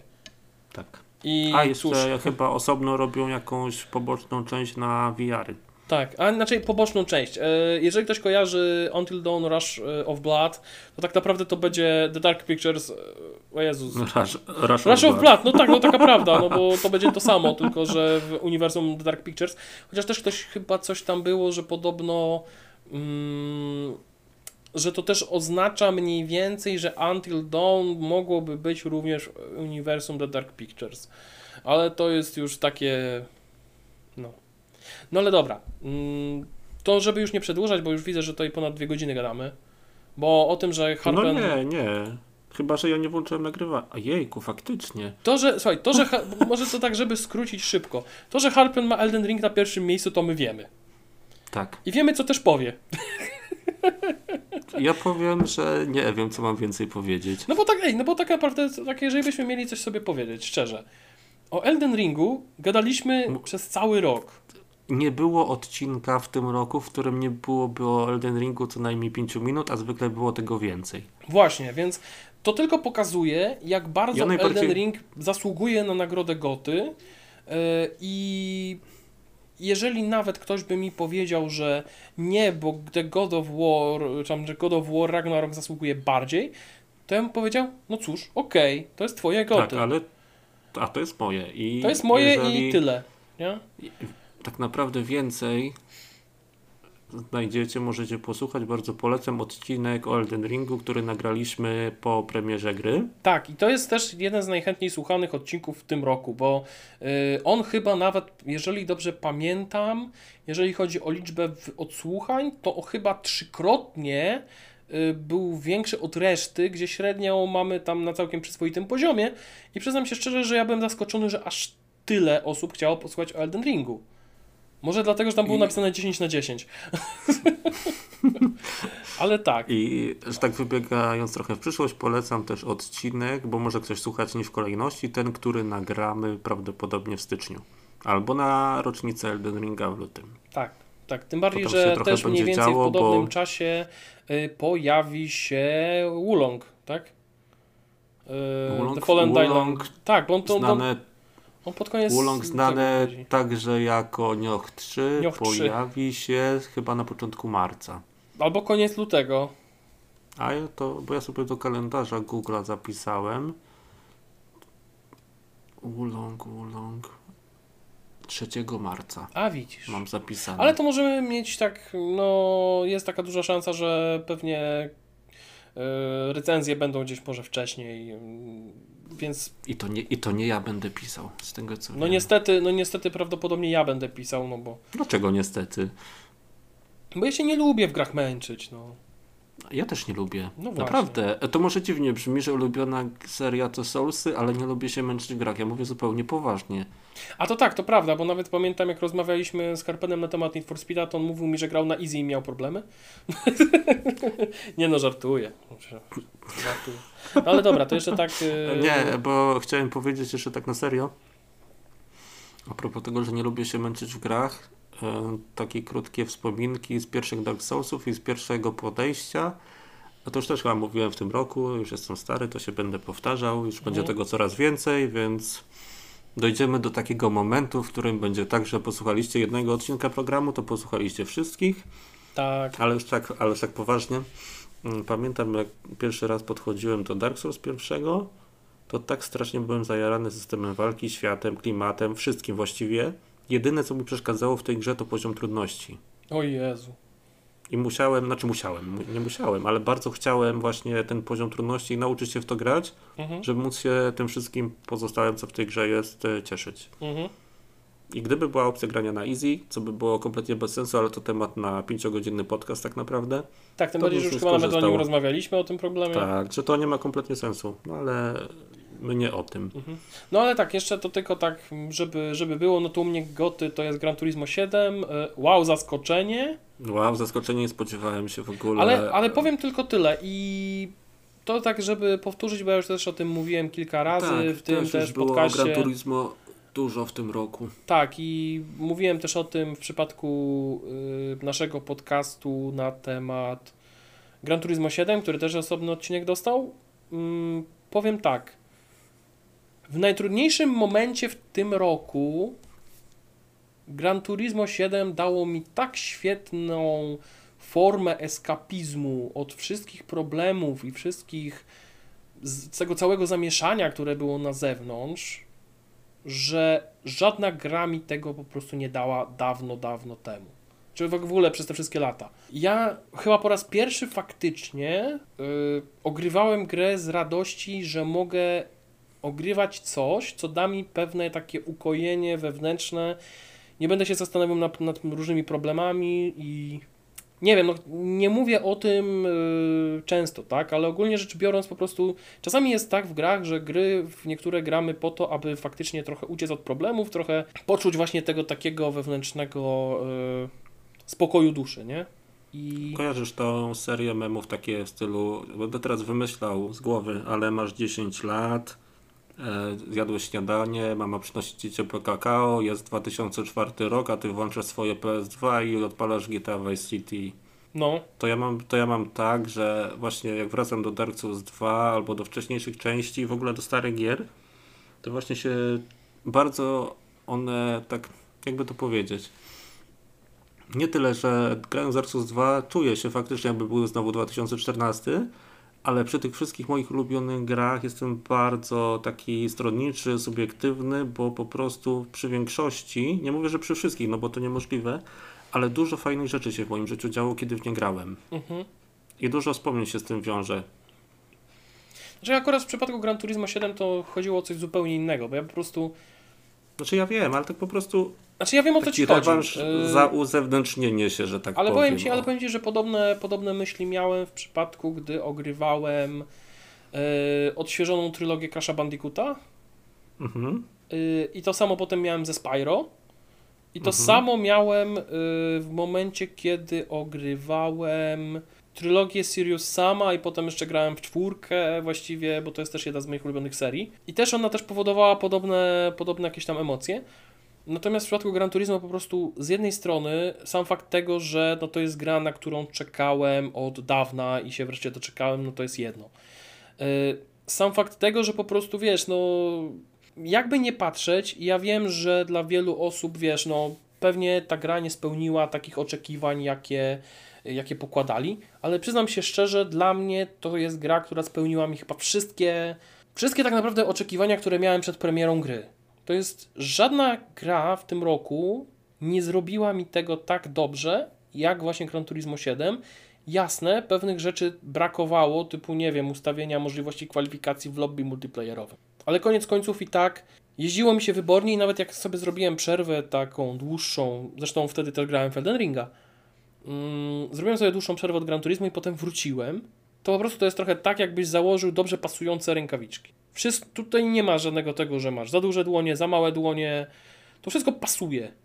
Idealnie. Takie Jakimkolwiek byś samochodem nie jeździł. Zużyte buty, takie dobrze wynoszone. Tak, najlepsze. twoje ulubione buty, które To ja się tak czuję, wracam wkładkę. do Soulsów. Tak. Że Tak. jestem u siebie wtedy, tak się czuję. Tak. I przyznam się szczerze, że nie czułem tego w przypadku, nie wiem, Forza Horizon, y, nie czułem tego w przypadku Forza Motorsport jakiejkolwiek. E, Nie czułem tego w przypadku Dakaru czy innych gier wyścigowych, wiesz, nawet w F1 tego nie czuję.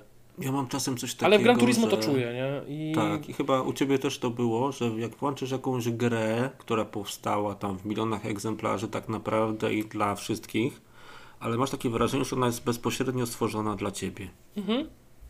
To jest coś takiego. Tak, i wiesz, i to nawet nie chodzi o to, że ja, tak jak w poprzednim odcinku nazwałem siebie e, samochodowym boomerem, bo znam osoby, które e, zdecydowanie głębiej siedzą w tym motoculture i e, wiedzą lepiej i więcej ode mnie. Ale mimo wszystko, Zawsze się znajdzie większy cwaniak. ale tak czy inaczej, po prostu tak jak mówisz, po prostu to jest gra, w której czuję, że to jest wszystko skrojone tak, jak ja bym tego chciał i Mhm. tak, jakbym tego oczekiwał od Gran Turismo.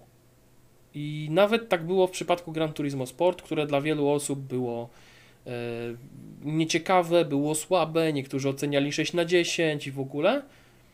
To w Gran Turismo Sport czułem się podobnie na tam w czasie ery tam PlayStation 4, tak?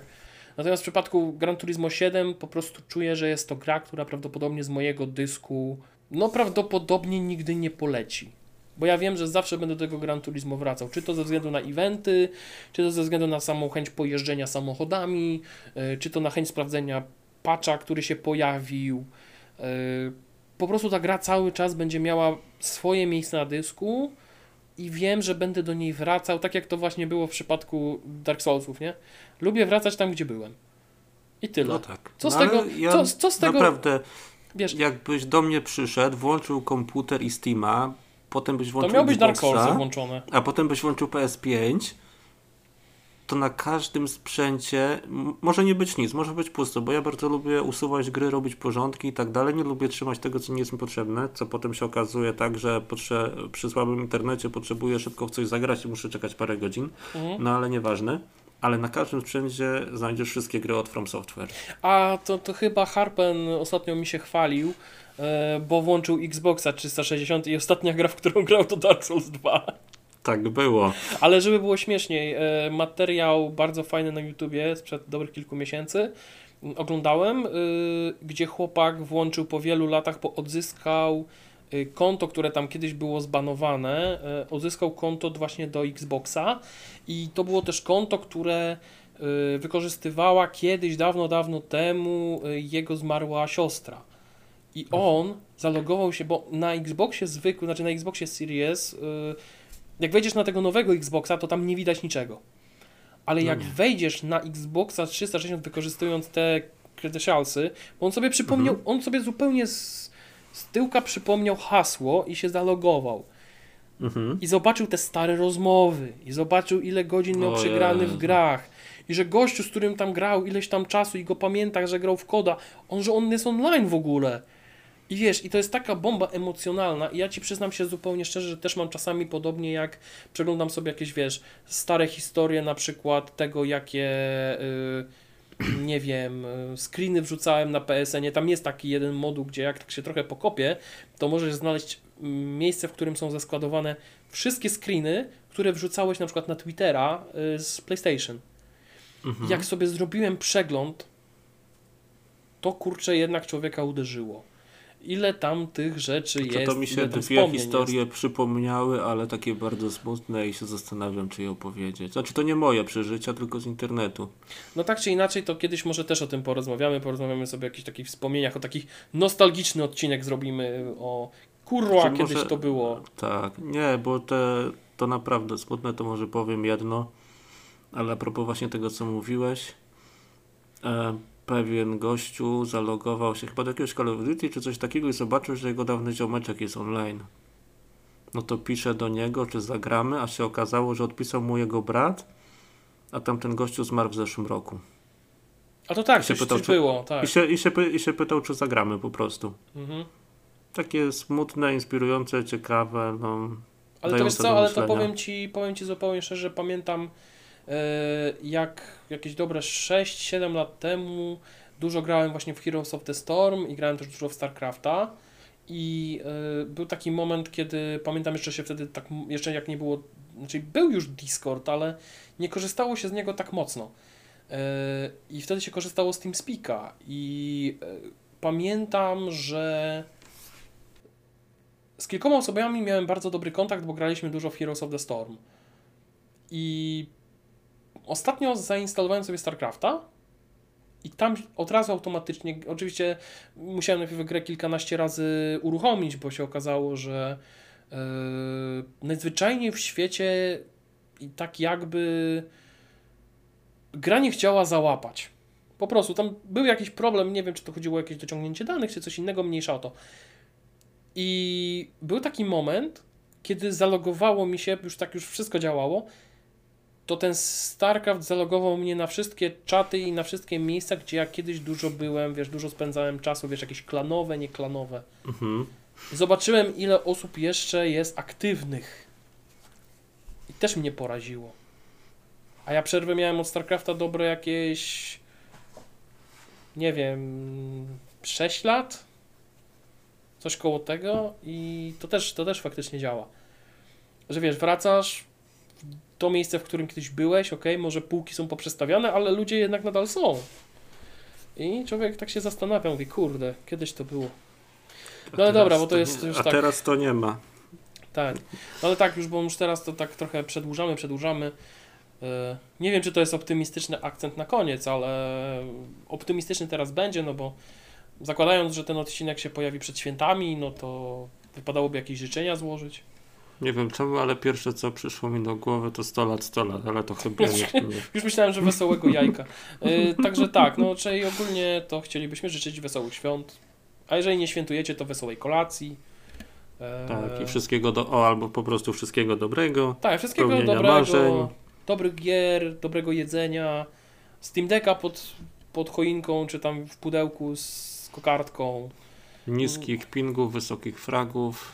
Albo wysokich też to- pingów, niskich, niskich fragów, ktoś gra Tak, no supportem. właśnie się, nie, musiałem się dwa razy zastanowić, żeby dobrą stronę powiedzieć. Tak, ale albo też, nie wiem, z one-shotowania jakiegoś przeciwnika w Dark Soulsach. Tak. No, także ogólnie Ja, już- ja biorąc, już jestem trochę w takim wieku, że powoli zaczynam wszystkim życzyć zdrowia. Nie wiem. No no ale w tak, sumie no to ja myślę, że najważniejsze, to jest...